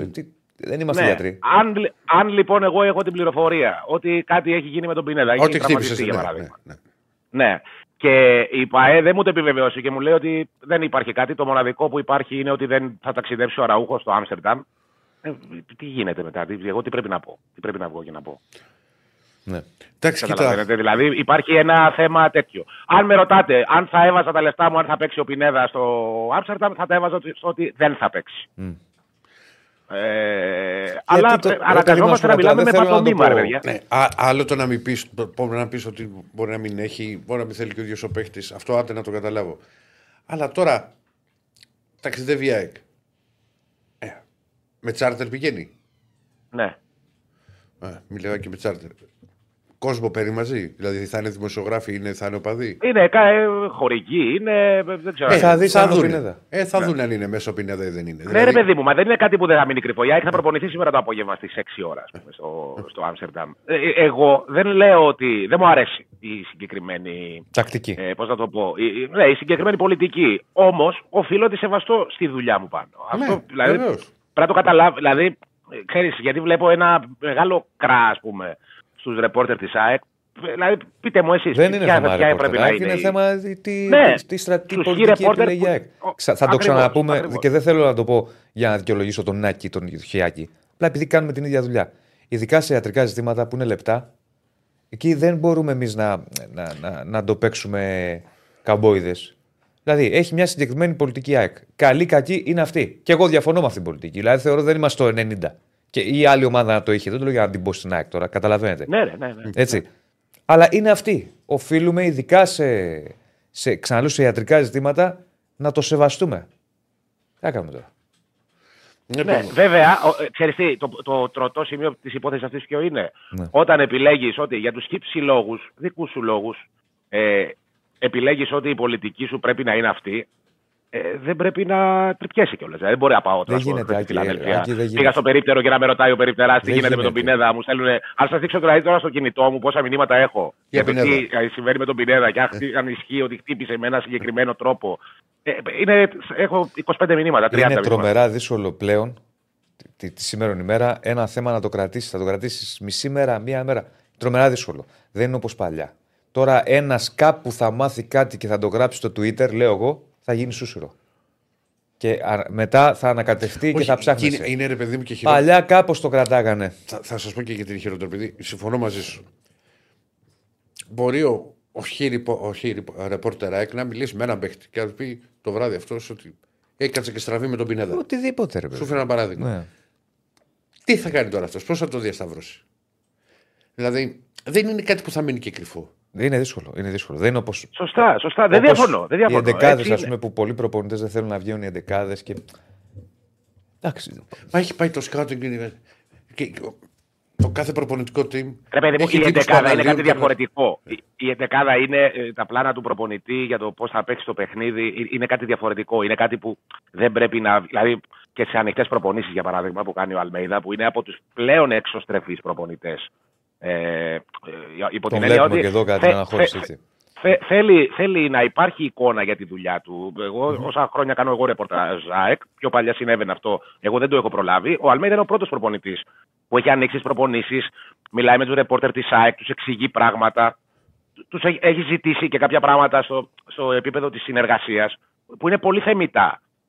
Ε, Όμως, ε, ξέρεις, ε, καταλαβαίνω το να, α, αυτό το μυστικισμό σε ό,τι αφορά την τακτική, σε ό,τι αφορά τα αγωνιστικά πλάνα. Όμως το αν, πάει να, αν παίξει ας πούμε, ένας παίκτης σε ένα παιχνίδι ή αν ταξιδέψει ένας παίκτης, ε, θεωρώ ότι είναι λίγο υπερβολικό. Ας πούμε. Δηλαδή, για παράδειγμα, με την ίδια λογική, δεν θα έπρεπε να πούμε ότι δεν πάει και ο Ραούχο στο, στο, στο Άμστερνταμ. Έτσι δεν είναι; Ναι.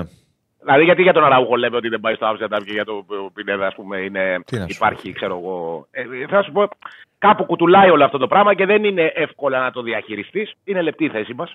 Ο Πινέδα λέει ανέβασε story με τη γυναίκα του λέει την ώρα που Με τη έφυγε. γυναίκα του αποστολή. προπονείται, ναι. Ναι, ναι, ναι. Το βλέπω και εγώ τώρα δεν ξέρω πού είναι εδώ, τι είναι αυτό εδώ. Και... ναι.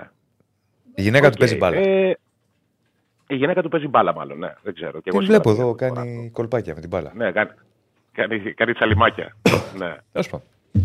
Λοιπόν, πάμε στα υπόλοιπα. Ε, ναι, γενικότερα, ρε παιδί μου, έχει πολλά προβλήματα η ΑΕΚ. Ε, προβλήματα που έχουν βγει, προβλήματα που θα βγουν τις επόμενες ώρες, μέρες. Εγώ έχω, υπάρχει μια ανυπεβεβαίωτη πληροφορία και για τον Πόνσε, ότι είναι εκτός. Όμως, αυτός. ξαναλέω, ναι, ε, είναι πληροφορία ανεπιβεβαίωτη. Ε, δεν μπορώ να το επιβεβαιώσω και δεν, ε, ε, δεν επιβεβαιώνει Αν και κάτι ισχύει άλλο. αυτό, αυτά πάει τα μόνο με τη θέματα. Βαϊάκ μπροστά.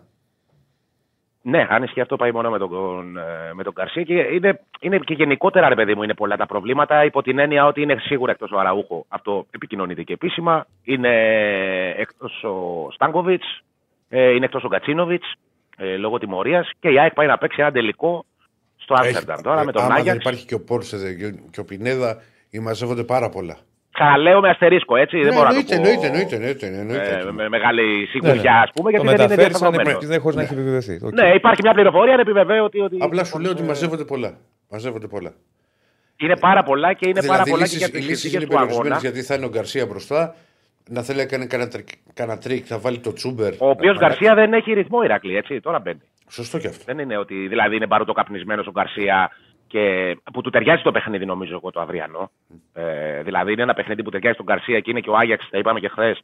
Είναι μια ομάδα που δεν είναι Τι και μου... η πιο. Ρε παιδιά, δεν συγγνώμη έχει και λίγο, την πιο συγγνώμη συμπαγή. λίγο Ρησιάκη. Τώρα, παιδιά, αν θέλετε να τρολάρετε, δεν το ξέρω. Επει- Επειδή ε, και μου λένε να μετα... μεταφέρεις. Είπε την αναπιβεβαίωτη πληροφορία ο Άκης για τον Πόνση. Ο Αραούχο είναι γνωστό. Είπαμε για τον Πινέδα τι γίνεται και θα μάθουμε στο 100%. Στέλνουν εδώ και για Μουκουντή. Ο Μάνταλος ταξίδευσε, τον είδα. Ο Μάνταλος κανονικά είναι. Ναι. Τον είδα, τον Ναι. είδα. στο φωτογραφία. Ναι, Όχι, μην όχι, το όχι. τραβάμε τώρα και τρολάρουμε, γιατί θα χαθεί μπάλα. Ναι. Και ειδικά σε εμάς που δεν ξέρουμε το ρεπορτάζ της ΑΕΚ και αναγκάζομαι εγώ να είναι, μεταφέρω είναι και ερωτήματα. σημαντικό παιχνίδι άμα θέλει κάποιος να κάνει. Εντάξει, είπαμε. Ο Μουκουντή είναι κομπλέ. Γιατί το έχουν στείλει δύο-τρεις. Ναι, ναι, ναι. Από ό,τι Οκ. ξέρω, ναι. Εντάξει, ωραία. ναι. Δεν υπάρχει κάποιο θέμα. Ωραία. Ε, ε, γενικότερα τώρα είναι ένα. Ξέρεις, ε, εγώ σας είπα και τις προηγούμενες μέρες, σε όποια κατάσταση και αν είναι ο Άγιαξ, δεν είναι. Καταρχήν, μιλάμε για μια χώρα στην Ολλανδία που η ΑΕΚ έχει παίξει νομίζω έξι φορές και δεν έχει κερδίσει. Έχει χάσει σε όλες τις φορές που έχει πάει εκεί, είτε με τον Άγιαξ είτε με την Eindhoven. Δεν θυμάμαι άλλο αντίπαλο από την Ολλανδία. Ε, δύο φορές με την Eindhoven και δύο με τον Άγιαξ. Μου φαίνεται μπορεί να ξεχνάω και κάτι. Ε, είναι μια χώρα που η ΑΕΚ έχει πολύ κακή παράδοση. Είναι ένας αντίπαλος, ένα τεράστιο όνομα.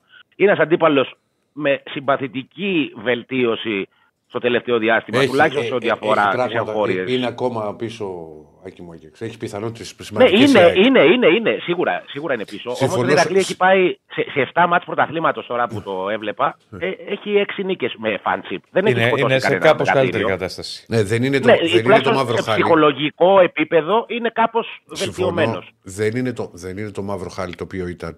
Γιατί μιλάμε τώρα, συνέβησαν απίστευτα πράγματα στα παιχνίδια του Άγιαξ. Έχει τρομερά θέματα πίσω στο αμυντικό κομμάτι. Έχει δεχτεί αρκετά γκολ.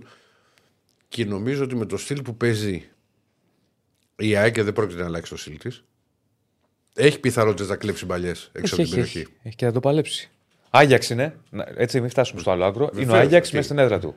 Μα αν περάσει η Δεν ΑΕΚ, είναι ο αν- Άγιαξ που αν ήτανε. πάρει τη- Αν η ΑΕΚ προκριθεί, θα είναι τεράστια επιτυχία. 100%. Παίζοντας έναν τελικό με 100%. τον Άγιαξ εκτός έδρας. 100%.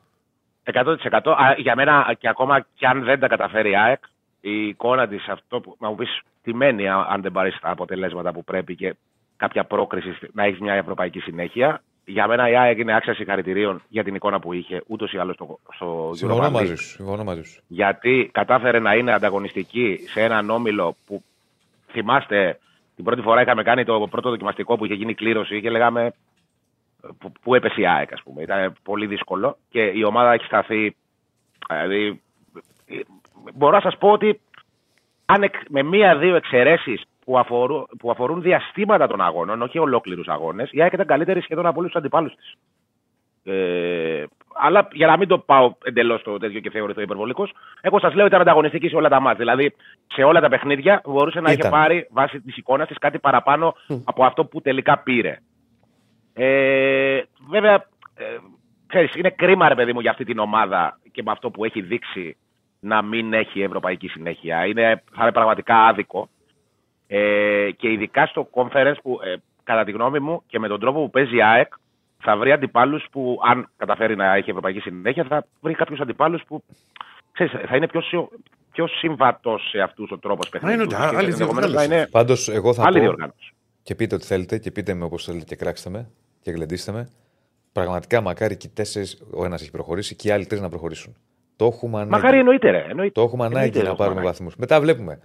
Ε, Να, να Ειδικά έχουμε... που στράβωσαν και τα πράγματα έτσι και με τη Σαχτάρ και με την πορεία που έκανε στο Champions League για την Ελλάδα. Δηλαδή έχουν στραβώσει αρκετά Και η πράγματα. Κοπεχάγη. σε σχέση να με πάμε αυτά στα που τα μπαράζ. περίμενε και η Αν Κοπεχάγη. μπορούμε να περάσουμε και από τα μπαράζ ακόμη καλύτερα και να έχουμε τέσσερις ομάδες του 16. Και μετά βλέπουμε. Αλλά το έχουμε ανάγκη. Θα έρθουν ακόμη Συμφωνώ. πιο δύσκολα. Δύο ερωτήματα.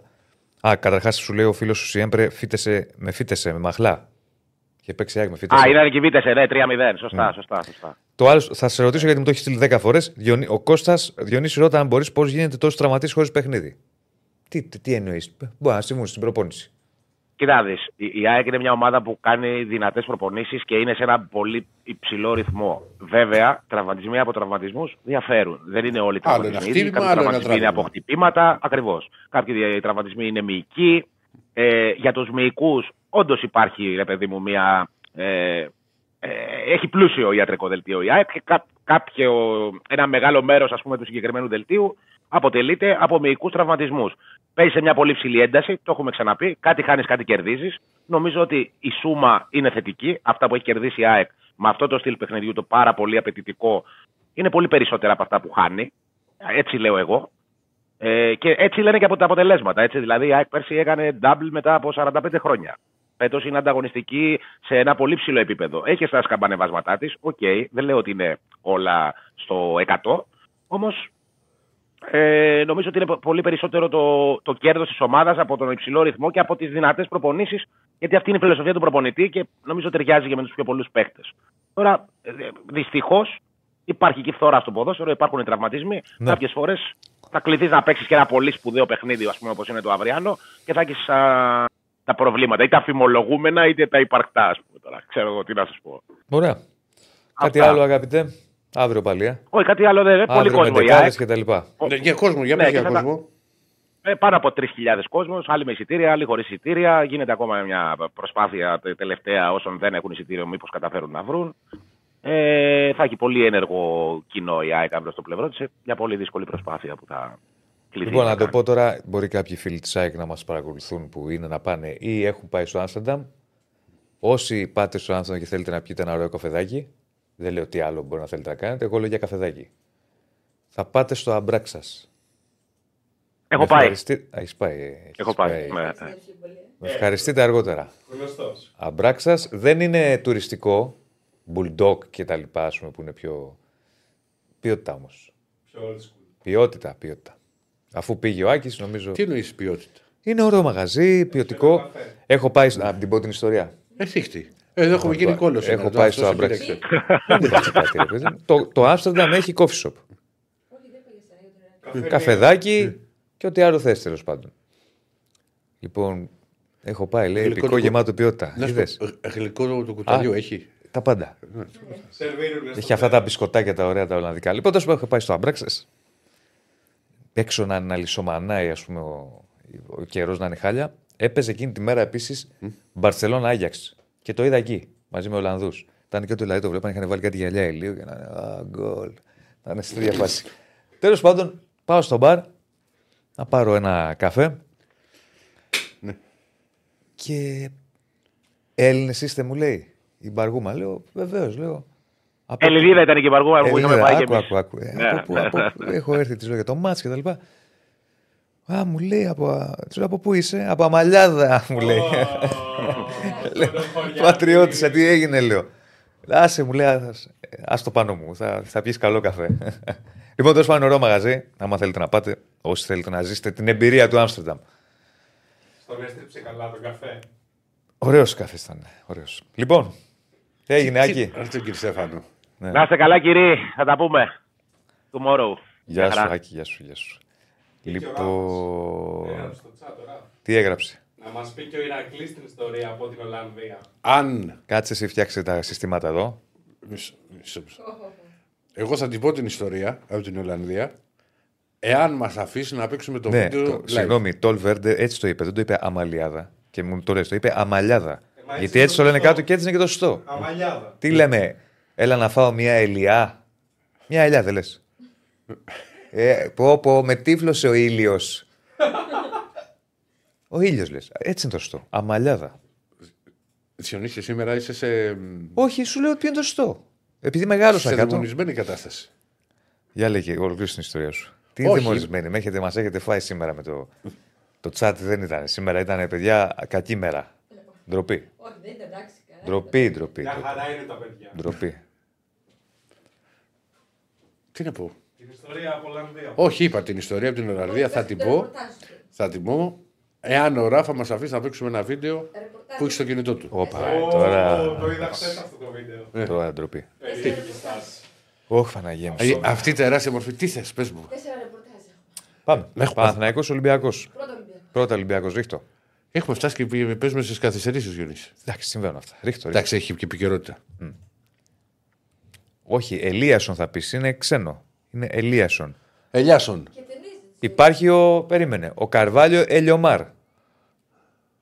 Δεν ήταν Ελιομάρ. Κατάλαβες τι είναι ο καθένα. Και ο τόνος πάει στο Ι. Ναι, ναι, είναι ανάλογα το. Είναι άλλες λέξεις έτσι, άλλες αλλιώς. Ο Καρβάλιο; Δεν το λες Καρβαλιό. Όχι, το λες Καρβάλιο γιατί έτσι προφέρεται. Αλλά η αμαλιάδα μπορεί να είναι αμαλιάδα, όχι αμαλιάδα. Τι αμαλιάδα.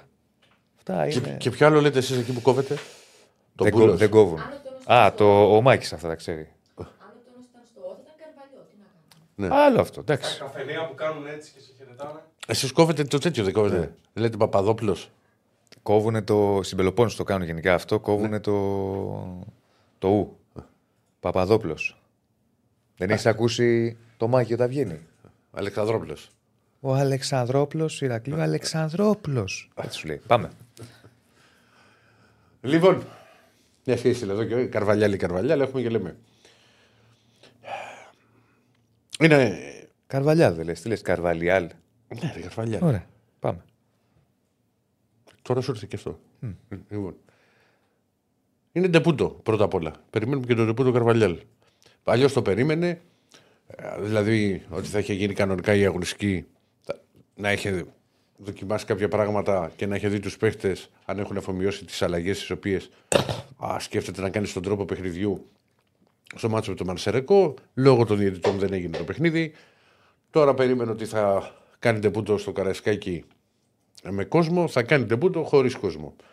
Ε, το θέμα είναι, όπως είναι τα δεδομένα, και κλεισμένο ξεκεκλεισμένο, αφού έτσι αποφάσισε η κυβέρνηση. Ο Ολυμπιακός θα υποδεχτεί τη, την Πάνση Κατόπολα με στόχο να πάρει την πρόκριση. Κρατάει εντελώς την τύχη στα χέρια του. Γιατί προκρίνεται και μισοπαλία, αλλά δεν νομίζω ότι και μέσα και σε καμία περίπτωση ότι ο Ολυμπιακός θα προσπαθήσει, θα, θα έχει στο νου του ότι προκρίνεται με το χ.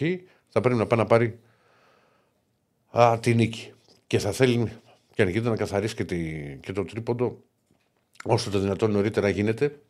Α, γιατί πολλές φορές, παιδιά, άμα ένα μάτς είναι στο 70, στο 75, 0-0, 1-1 και ο άλλος με ένα γκολ παίρνει την πρόκριση, αποκτά το, αρχίζει και το πιστεύει Έχουν όλο ψάξει, περισσότερο. συγγνώμη, Ηρακλή. Τι έγινε πάλι; Τώρα, ας πούμε, μου στέλνει άλλο ο Μύρου Ηλιάδα. Στέλνουν όλη την ώρα. ναι, κάποια είναι έτσι, ρε παιδιά. Κάποια είναι αλλιώς. Αμαλίας. Κάποια είναι έτσι. κα- Μίλησά τη σήμερα. Έλα. Συνέχισε, συνέχισε. Συνέχισε. Είναι το chat σήμερα σε μεγάλες. Άστο. Έχεις γίνει Βασίλης Σεγάλο σήμερα; Εγώ έχω γίνει Ε, Βασίλη ε, Σεγαλό. Γιατί; Από την αρχή. Πάμε, πηγαίνεις από θέμα σε θέμα. Ε, τα μηνύματα βλέπω. Για πες. Θα τα κλείσω. Πριν τα κλειστά, δεν γινόταν. Για πες. Πολλοί θα πούνε και σκέφτονται ποια θα είναι η δεκάδα η οποία θα παρατάξει. Το γεγονός το ευχάριστο είναι ότι δεν έχει ουσιαστικά. Δηλαδή και ο Ποντένс αλλά και ο Γιώβετιτς είναι στη, στη διάθεση του νέου τεχνικού του, του Ολυμπιακού. Ακούμε και λέμε. έχει κάνει κάποιες δοκιμές. Ακόμα και. Μην βλέπει τώρα τα μηνύματα. Δοκίμασε ένα διάστημα και τον Ιμπόρα στην άμυνα, αλλά δεν το βλέπω. Τον Ιμπόρα στην άμυνα; Ε, εντάξει. Τι είναι εντάξει; Το είχε κάνει Σαν και ο στόπερ. Μαρτίδη. Ναι, ναι, ναι. Για ένα μικρό διάστημα. Δεν σου λέω θα γίνει, εγώ βλέπω Ρέτσο Ντόι.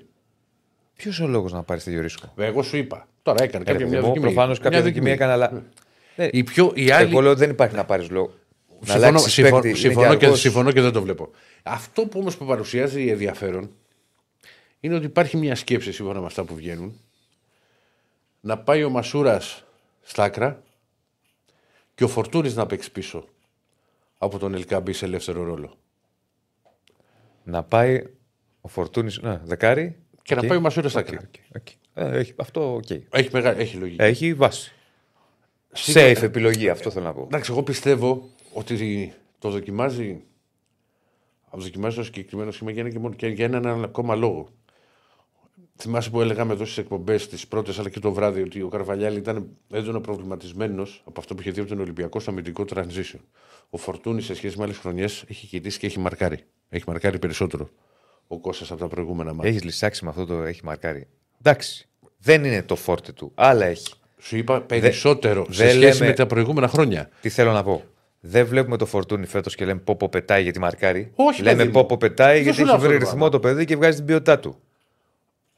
Τώρα το, το να κάνει ένα tackling που μου έχεις πει πω, πω κάνει tackling, OK, okay, επαγγελματίας ποδοσφαιριστής, δηλαδή μην το πας και στο άλλο άκρο. Το μειώνεις το Φορτούνη έτσι με αυτό να το λες. Καταλαβέ. Έκανε tackling το παιδί. Δεν εντάξει. έκανε τέτοια πράγματα ο Κώστας. Ο Κώστας και ο Κώστας έκανε tackling. Μα έτσι όπως το λες, είναι σαν να περιπατήσει. Όχι. Απλά ρε παιδί μου πρεσάρει. Εγώ για καλό το λέω για το Δεν φορτούνι. καταλαβαίνω πώς το λες. Αλλά δεν ήταν κάτι το οποίο το είχε στο παιχνίδι του. Εντάξει. Δεν ήταν τόσο συνηθισμένο δηλαδή να, κάνει, να πέφτει και να Δεν κάνει. πολύ πρεσάρει. Πρεσάρει Εδώ- περισσότερο ε, από ό,τι πριν. Βεβαίως, Αλλά δεν όχι, είναι και μαρ- ότι όχι πρεσάρει. θα Μαρκάρει γίνει- περισσότερο. Έχει γυρίσει περισσότερε φορέ πίσω σε Παλάσιος. σχέση με- Έκανε, δεν έχω δει και όλα τα μάτια του. Ναι, Πέρα που το έχει αυτό καταλαβαίνω. το στοιχείο. Έχω- Έχει σου- άλλα ο Φορτούνης. Έχει ποιότητα. Δεν είναι Μασούρας. φοβερή. Ο Μασούρας θα το κάνει. Μπράβο, ο Μασούρας θα το Μασούρας. κάνει. Ναι, Σου εξηγώ όμως ότι σε σχέση με προηγούμενα χρόνια ναι. έχει γυρίσει πολύ περισσότερο πίσω, προσπαθεί να δώσει βοήθειες. Αυτό Ναι. που σου είχα πει, το tackling σου είχα πει γιατί μου είχε κάνει εντύπωση ήταν σε ένα μάτσο που ήταν 0-3. Στη, στο- στη Σερβία ήταν με τον Τσουκαρίτσκι. Πάλι θέλει να γελάσει. άμα κάτσε το πιστεύω. Όχι, δεν θέλω να γελάσω. Τι; Συνέχισε. Αυτό σου. το βλέπω εγώ στα χιλάκια Συνέχισε, σου. Συνέχισε. Μη στέλνετε άλλα μήνυμα. Σταματήστε.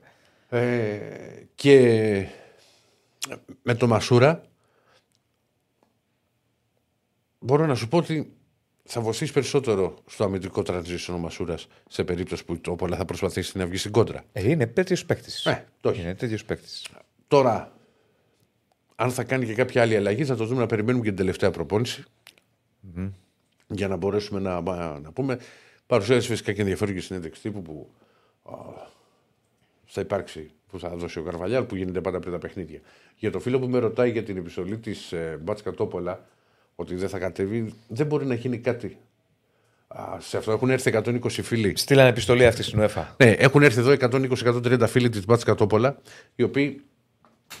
Οι άνθρωποι δεν φταίχε σε τίποτα, κάνανε ένα ταξίδι, δώσαν κάποια λεφτά για να δουν το, το μάτσα και την ομάδα τους από κοντά. Τώρα με την απόφαση αυτή δεν γίνεται να το δουν.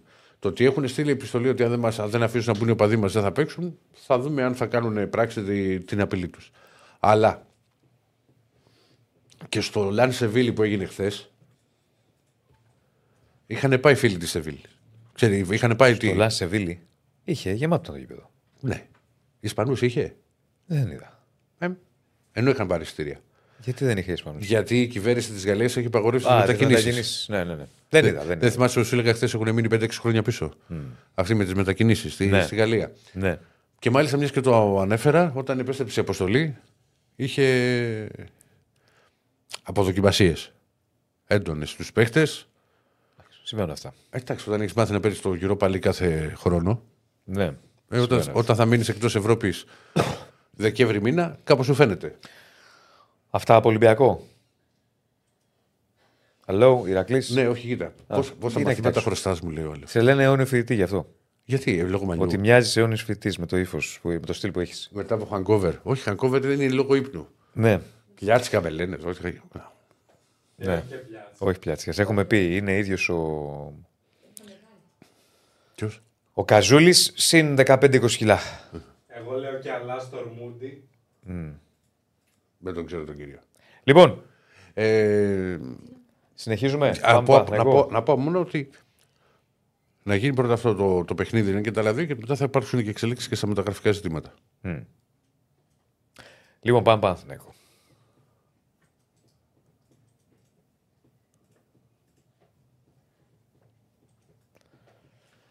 Λοιπόν, και ο Παναθηναϊκός έχει μάτς τελικό με την ε, Μακάμπη. Θα πούμε α, αύριο το μάτς. Αύριο θα βάλουμε κάρτες, αναλυτικό ρεπορτάζ κτλ.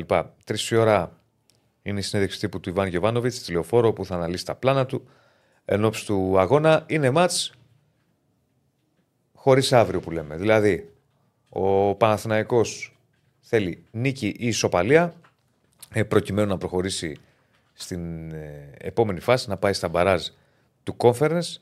Ο Παναθηναϊκός ο οποίος έχει να πάει σ- να περάσει από ομίλους σε νοκάουτ, τα λέγαμε και χθες από το 2010. Δεν θυμάμαι που τα λέγαμε γι' αυτό το λέω. Εδώ μπορεί να τα λέγαμε το βράδυ. Δεν έχει ξανατύχει ούτε τρίτος. Όπως τώρα. Όχι, αλλά είχε και ευρωπαϊκό αποκλεισμό. Ναι. Πέντε χρόνια. Έλειπε. Πέντε δεν ήταν, πόσο ήταν, έχω χάσει και την μπάλα. Είχε ευρωπαϊκό αποκλεισμό, οπότε έπαιξε και αυτό το ρόλο του. Ε, Συνεπώς, καταλαβαίνει κανείς ότι υπάρχει πολύ ε, μεγάλη δίψα. Το θέλουν πάρα πολύ όλοι.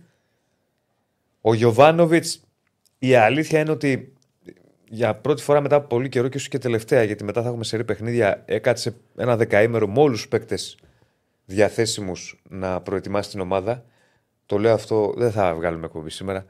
Το λέω αυτό γιατί, γιατί ε, δεν είχε εθνικές ομάδες, δεν είχε πρωτάθλημα και είχε όλους τους παίκτες αυτό το δεκαήμερο.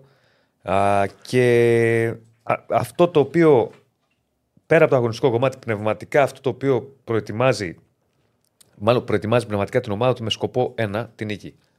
Για πολλούς λόγους. Ο ένας είναι ότι αν σκέφτεται το Παναθηναϊκός ότι έλα μωρέ έχω και την ισοπαλία μπορεί να την πατήσει. Ο δεύτερος λόγος Δεν είναι πας και ποτέ. τους βαθμούς, τα αυτό, χρήματα. άντε, αυτό άντε να το σκεφτείς, Διονύση, γιατί το ίδιο ισχύει και στο μάτι του Ολυμπιακού. Έτσι είναι. Να είσαι στο 92 Είναι- είναι και περίεργο. να λες δεν θα βγω μπροστά, δύο λεπτά μείνανε. Άλλο εκεί να το πεις. Ναι, αλλά άμα πάει στο Όχι, μυαλό όχι, σου ότι και τους αφήσεις και εσύ τους Ισραηλινού το 80 να ψάχνουν ένα γκολ. Άμα ψάχνουν ένα γκολ είναι δύσκολο το μάτσο. Λοιπόν, τώρα σε επίπεδο δεκάδε και θα πούμε περισσότερα αύριο. Η πιθανή Μπρινιόλ κάτω τα δοκάρια. Χουάνκαρ ή Μλαντένοβιτ αριστερά. Μπορείς να δούμε το Χουάνκαρ, μπορείς το Μλαντένοβιτ, δεν, δεν μπορώ να το πω με σιγουριά. Θυμίζω ότι ο Μλαντένοβιτ δεν παίζει μετά στο περιστέρι. Αν, ο, Χου- αν είχαμε μάτς και είχε παίξει ο Χουάνκαρ τώρα στο περιστέρι, θα σας έλεγα σχεδόν σίγουρο ο Χουάνκαρ γιατί θα έχει πάρει και ρυθμό. Εν πάση περιπτώσει είναι ε, ανοιχτό. Δεξιά πιστεύω Βαγιανίδης. Γετβάης Σέκεφελ στα στόπερ. Νομίζω εξάρι θα είναι ένας ο Αράο. Α, δεν θα βάλει αράο πίσω. Όχι. Έτσι πιστεύω. Έτσι πιστεύω. Εκτίμηση. Ε, Και με βάση κάποια πράγματα που έχει δοκιμάσει. Ο Μπερνάρ, ο Τζούριτσιτς, πολύ δύσκολα έως απίθανο.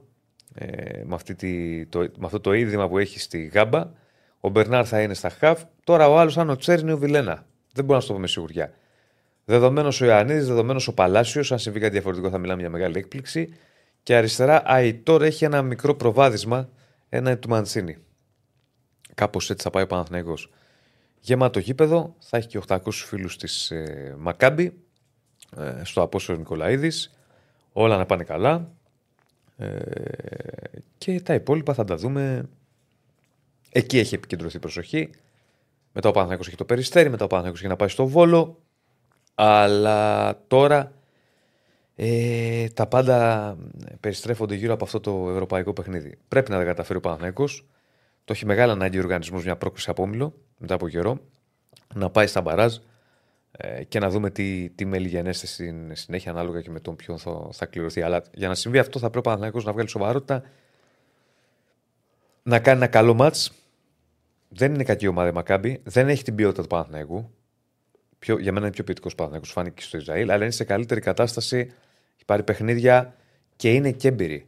Σε αυτού του τύπου τα μάτια που κρίνονται πρόκληση εμπειρία μετράει. Ο Παναθηναϊκός αυτή την εμπειρία την έχει χάσει. Γιατί δεν έπαιζε Ευρώπη τα τελευταία χρόνια. Οπότε θα πρέπει εκεί ο κόσμος θα πρέπει να έχει υπομονή. Ο κόσμος θα πρέπει να στηρίζει από την αρχή μέχρι το τέλος γιατί είναι μάτς τελικός. Και θα δούμε. Για τον Πρινιόλ δεν έχουμε κάποιο νέο. Γίνονται συζητήσεις. Υπομονή. Κοίτα, Υπομονή. νομίζω ότι θα θέλει να το τελειώσει πριν μπει το νέο, ο νέος χρόνος. Γιατί μετά θα έχεις δικαίωμα να υπογράψεις όπου Και οι θέλεις. δύο θέλουν να τελειώσουν πριν πει ο νέος όνο. Γι' αυτό και συζητάνε από τώρα. Αλλιώς δεν θα είχαν αρχίσει συζητήσεις, θα πήγαινε το Φλεβάρι, ξέρω εγώ. Εντάξει, δεν Αλλά- συμφέρει το Παναθ- δεν συμφέρει το Παναθηνικό να πάει Γενάρη. Για να είμαστε απόλυτος ειλικρινείς. Και ο Ολυμπιακός και η Άκη το θέλουν. Ή τέλος πάντων, αυτό λέει η πληροφόρηση παύλα φημολογία. Και οι δύο τον θέλουν. Έτσι. Ναι. Θέλει ο Παναθηναϊκός να τον κρατήσει. Ο, Λοντί, ο Λοντίγι Αλήθεια λέω. σου λέω. Θα σου το 'λεγα. Ε, για να Έτσι το λες ξέρω εσύ. εγώ, έτσι ξέρω Οκ, εγώ. Το δέχομαι. Δεν ναι. μπορώ να σου λέω κάτι. Έτσι ξέρω εγώ. Ότι έχει, ακου- έχει ακουστεί δηλαδή, ρε παιδί μου. Ναι. Ε, ε, ε, Ο, ο- ο- και ο Μπρινιόλη και ο Παναθηναϊκός θέλουν να συνεχίσουν. Γίνονται συζητήσεις. Μέχρι τώρα δεν υπάρχει συμφωνία. Υπάρχει μια. Ένα καλό κλίμα. Ναι, υπάρχει ένα καλό κλίμα. Θα δούμε. Θα δούμε. Δεν λέω ότι έχει πάει ο Μπρινιόλη και έχει συζητήσει με αυτές τις ομάδες. Μα δεν μπορούν. Λέω ότι υπάρχει μια φημολογία ότι τον θέλουν, ότι τους άρεσε. Ναι, αλλά δεν μπορεί ούτε ο Ολυμπιακός ούτε η ΑΕΚ να μιλήσουν με τον Πρινιόλη. Κανονικά δεν μπορείς. Τώρα, άμα ε, είμαι εγώ ο Χ Μπρινιόλη και εσύ είσαι ο Χ παράγοντας και μιλήσουμε στο τηλέφωνο και είσαι στο σπίτι μου. ή στο- Δεν λέω ότι έγινε αυτό. Κατάλαβες το λέω. Δεν μπορώ. Λέω. Τι Το δεν μόνο- μπορείς, το- ποιος δεν το μάθει; Το μόνο που μπορεί να Ποιος θα κάνουν. το μάθει; Συνήθως σε αυτές τις περιπτώσεις μπορεί να μιλάς με τον Ρατζέτη για ένα άλλο θέμα και να ρωτήσεις τι γίνεται π.χ. με Πρινιόλη. Ρε παιδί μου, Ποιο- δεν Α, λέω ο ότι έχει Ατζέτης γίνει σου- κάτι. ο Α Ατζέτης τον σου- Μπρινιόλη τώρα γενικά. Όχι, ο Α Ατζέτης πάμε σου- σε άλλο παίκτη και μπορούμε να παρεξηγηθούμε. Όχι, ο Τζέτ, σε οποιοδήποτε. Είναι Έλληνας ή όχι, Ιταλός. όχι, όχι, όχι. Είναι, ας, εγώ σου λέω κάτι άλλο. Πάμε σε. Είσαι σε ένας παίκτης και λύγει το συμβόλαιο σου. Ναι. Και εγώ παράγοντας. Και σε καλός στο, γρα... στο γραφείο μου, στο, στο ξενοδοχείο. Κανονικά απαγορεύεται. Κανονικά απαγορεύεται. Θα το μάθει κανείς. Ωραία, σε ποιον είσαι. Στο σπίτι μου. Ναι. Κατάλαβες να πω. Δεν λέω ότι. Προσοχή, μην παρεξηγηθούμε. Ότι Απλά έχει λέω γίνει. Ναι. Ότι... Όχι, δεν έχει γίνει. Δεν ξέρω κάτι τέτοιο τέλος πάντων. Ξέρω ότι απλά έχει ακουστεί. Αλλά ο Παναθηναϊκός θέλει να το κρατήσει. Ο Μπρινιόλ θέλει να συνεχίσει. Περνάει καλά στον Παναθηναϊκό. Θα δούμε τι μέλη γενέστε. Είναι ένας πολύ καλός ονοφύλακα και κατά την άποψή μου ο καλύτερος στο ελληνικό πρωτάθλημα. Πρέπει να μείνει στον Παναθηναϊκό. Είδαμε. Πάντα εγώ το ξέρεις. Με ξεσώνια στις περιπτώσεις ανανεώσεων είμαι πολύ συντηρητικός στις εκτιμήσεις. Και καλά κάνεις. Κρατάμε μικρό καλάθι να δούμε τι μέλη γενέστε. Έχουμε δει πολλά τα Βέβαια, τελευταία βέβαια, χρόνια. βέβαια. Οπότε. Ωραία. Πού πάμε τώρα; Έχουμε Άρη δεν έχουμε. Άρη, αλλά θα βρούμε και μπάσκετ. έχουμε. Άρη και μπάσκετ, βεβαίως. Άρη και μπάσκετ. Πάμε Νίκο Παπαδόπουλο. Τέλος ο Ιτούδης. Ναι, ναι, ναι, από τη Φενέρ. Απ' τη Ακόμα Φενέρ. δεν είναι, Ακόμα δεν είναι, θα το έχουμε θεματάκι. Τελειώνει δηλαδή. Μάλιστα. Ω, Ναι, ανακοινώθηκε μόλις. Ανακοινώθηκε. Τέλος. Μήπως να πάμε στο Σπύρο. Μετά στο Σπύρο. Εντάξει. Πάμε Άρη. Τέλος πάμε ο Άρη. Ιτούδης λοιπόν από τη Φενέρ. Μάλιστα. Πάμε Νίκο, έλα. Εντάξει, τον πόντο έχασε το τελευταίο μάτι. Ε, δεν είναι μόνο το τωρινό. Για πάμε. Πολύ μεγάλο μπάτζετ. Τον έχουμε τον Νίκο. Δεν είπε ένα λεπτό, κύριε Στέφανος. Να τους. Έλα, ρε, Νικό. Εγώ φταίω, εγώ φταίω. Εγώ φταίω. Δεν πειράζει, σιγά. Τι Σιγά φταίει. να ανοίξω την κάμερα. Εντάξει. Γι' αυτό. Συμβαίνουν αυτά. Εντάξει, ρε. Ε, Δεν είναι κάτι. Ο Νίκος δεν άκουγε Ε, ποτέ. α- Άκουγα τώρα ο Διονύσης για τις ανανεώσεις και μου θυμίζει λίγο τη φρενίδα που επικρατεί στον Άρη με τον Φαμπιάνο και τον Κουέστα. Γιατί δημιουργείται στον κόσμο μία αίσθηση ότι αν μπει ο Γενάρης τον χάσαμε. Το Φαμπιάνο Ε, πιστεύω πως ναι. Για τον Κουέστα θα, δει- θα δείξει. Πιστεύεις ότι μπορεί να πάει κάπου αλλού στην Ελλάδα; Ο Φαμπιάνο, πρώτα απ' όλα τι ηλικία είναι; 32. 32. Ε, αν ήταν 28 θα, θα ήταν αλλιώς τα δεδομένα. Τον ήθελες, ε; Όχι, δε- δε- δεν το πάω ξέρεις σε θέμα. Καλός σε είναι, θέμα καλός είναι. επίπεδο. Ναι, ναι, ναι. Είναι καλός παίχτη. Καλώ το Είναι, πολύ, είναι καλός στόπερ. Είναι πολύ καλός στόπερ. Γενικά, εγώ θεωρώ ότι το δίδυμο που έχετε στο κέντρο της άμυνας είναι πάρα πολύ καλό. Είναι νομίζω, αν όχι το κορυφαίο στην Ελλάδα, είναι τα κορυφαία στην Ελλάδα τα τελευταία χρόνια. Αυτοί οι δύο, όντως. Αλλά με το Φαμπιάνο, ο, δεν θα πω ότι, δεν, ε, ότι είναι οριστικό ότι δεν θα μείνει. Είναι μια δύσκολη περίπτωση όμως. Ε, του, Έχει κάνει του πολύ καλή Βραζιλιάνου. σεζόν και σου λέει ότι μην πάρω ένα πολύ καλύτερο συμβόλαιο. Έχει μια λογική γιατί είναι και στα 32 του, ε. Είναι στα 32 τώρα, τα κλείσε. Ψάχνει ένα τελευταίο καλό συμβόλαιο ενδεχομένως. Υπήρχε και μια πρόταση πέρυσι, όχι πέρυσι, φέτος βασικά τώρα το Γενάρη, σχεδόν πέρυσι, που ο Άρης την είχε αρνηθεί τότε. Ε, γενικά, κάθε ποδοσφαιριστή είναι φυσιολογικό να μην βιάζεται, στην πλειοψηφία τους τουλάχιστον, να μην βιάζονται και να περιμένουν το Γενάρη για να δουν τι μπορεί να προκύψει. Γιατί τώρα που ανοίγει το δικό τους παράθυρο τον Ιανουάριο, λένε κάτσε λίγο να δω τις επιλογές μου και αναλόγως θα αποφασίσω. Και νομίζω ότι στην περίπτωση του Φαμπιάνου έτσι είναι, αν και εγώ θεωρώ ότι είναι δύσκολο. Μια δύσκολη περίπτωση, στην οποία ο Άρης θα την παλέψει βέβαια για να τον κρατήσει στην ομάδα, αλλά θα πρέπει να προσπαθήσει αρκετά. Έχει σύμμαχο πάντως κάτι με το Φαμπιάνο ο Άρης. Ε, για να το πάω και στο, και στο πιο gossip, gossipιάρικο να το κάνω έτσι, ας πούμε, διότι η σύντροφός του είναι από τη Θεσσαλονίκη. Ναι. Οπότε, έτσι. οπότε, ναι, οπότε ε, δεν τύλιξε. ξέρω αν, αυ- αν αυτό θα παίξει ρόλο ή αν πει ας πούμε πάμε αγάπη μου στα Εμμυράτα. Αν το έρθει εγώ τώρα σου λέω υποθετικά μια πρόταση στα Εμμυράτα. Πάμε, πάμε στα Ανάλογα, Εμμυράτα. άμα η κοπέλα γουστάρει την πόλη της και δεν θέλει να φύγει, άμα θέλει να ζήσει τη ζωή της, σου λέει θα ξαναγυρίσει στη Θεσσαλονίκη. Όχι αυτό. Εντάξει, τέλος πάντων. Είναι ένα από τα πολλά μέτωπα των ανανεώσεων αυτό για τον Και, ε, και γιατί Καρυπίδη. να μην πάνε στα Εμμυράτα. Ε, πού να ξέρω, ρε φίλε, τι γουστάρει τώρα η, η κοπέλα του. Πού- πού- Ξέρω εγώ, άμα της αρέσει να πάνε. Σωστό Είναι και καλό. αυτό. Ναι, Θα, και- μπορώ να μάθω, έχω άκρη στο περιβάλλον, μπορώ να μάθω. Όπα. να μάθουμε. Βεβαίως. Λοιπόν, έχουμε, έτσι, βγαίνει, έτσι βγαίνουν τα καλά τα ρεπορτάζ. Λοιπόν, ε, οι ανανεώσεις πάντως και αυτές είναι ένα θέμα για τον Άρη. Θα το πιάσει από το Γενάρη βέβαια. Το τι θα κάνει με τον Κουέστα και τον Φαμπιάνο. Πιο εύκολη είναι η περίπτωση του Κουέστα. Συμφωνώ. Πιο δύσκολη, πιο, πιο δύσκολη είναι η περίπτωση του Φαμπιάνου. Εντάξει. Ο, ο Κουέστα νομίζω ότι θέλει να κλείσει και την καριέρα του εδώ. Έτσι κι αλλιώς. Πόσα χρόνια είναι πια, ρε Νίκο; Ε, Φέτος είναι, κάνει είναι ο έκτος. Τέσσερα. Α, είναι έξι. Ε, Ε, εκ- όχι, είναι έξι πολλά χρόνια. χρόνια. φίλε. Ήρθε το, δε, τον, το καλοκαίρι του 2018. Είχε έρθει ο Κουέστα μαζί με Ματίγια Βέλεθ και έναν ακόμα Ισπανό που είχε πάρει ο Άρης τότε τον, αριστερό, τον Άλεξ Μενέντεθ. Ένα πολύ πετούμενο που είχε φέρει. ο Άλλος Άρης τότε, Μενέντε αριστερός. αυτός. Άλλος Μενέντεθ εκείνος. πολύ Εκείνος ήταν πετούμενο. Μενέντεθ. Αυτός που Ο έρχονταν Βέλεθ πώς Μενέντεθ. είναι, μια και το ανέφερες.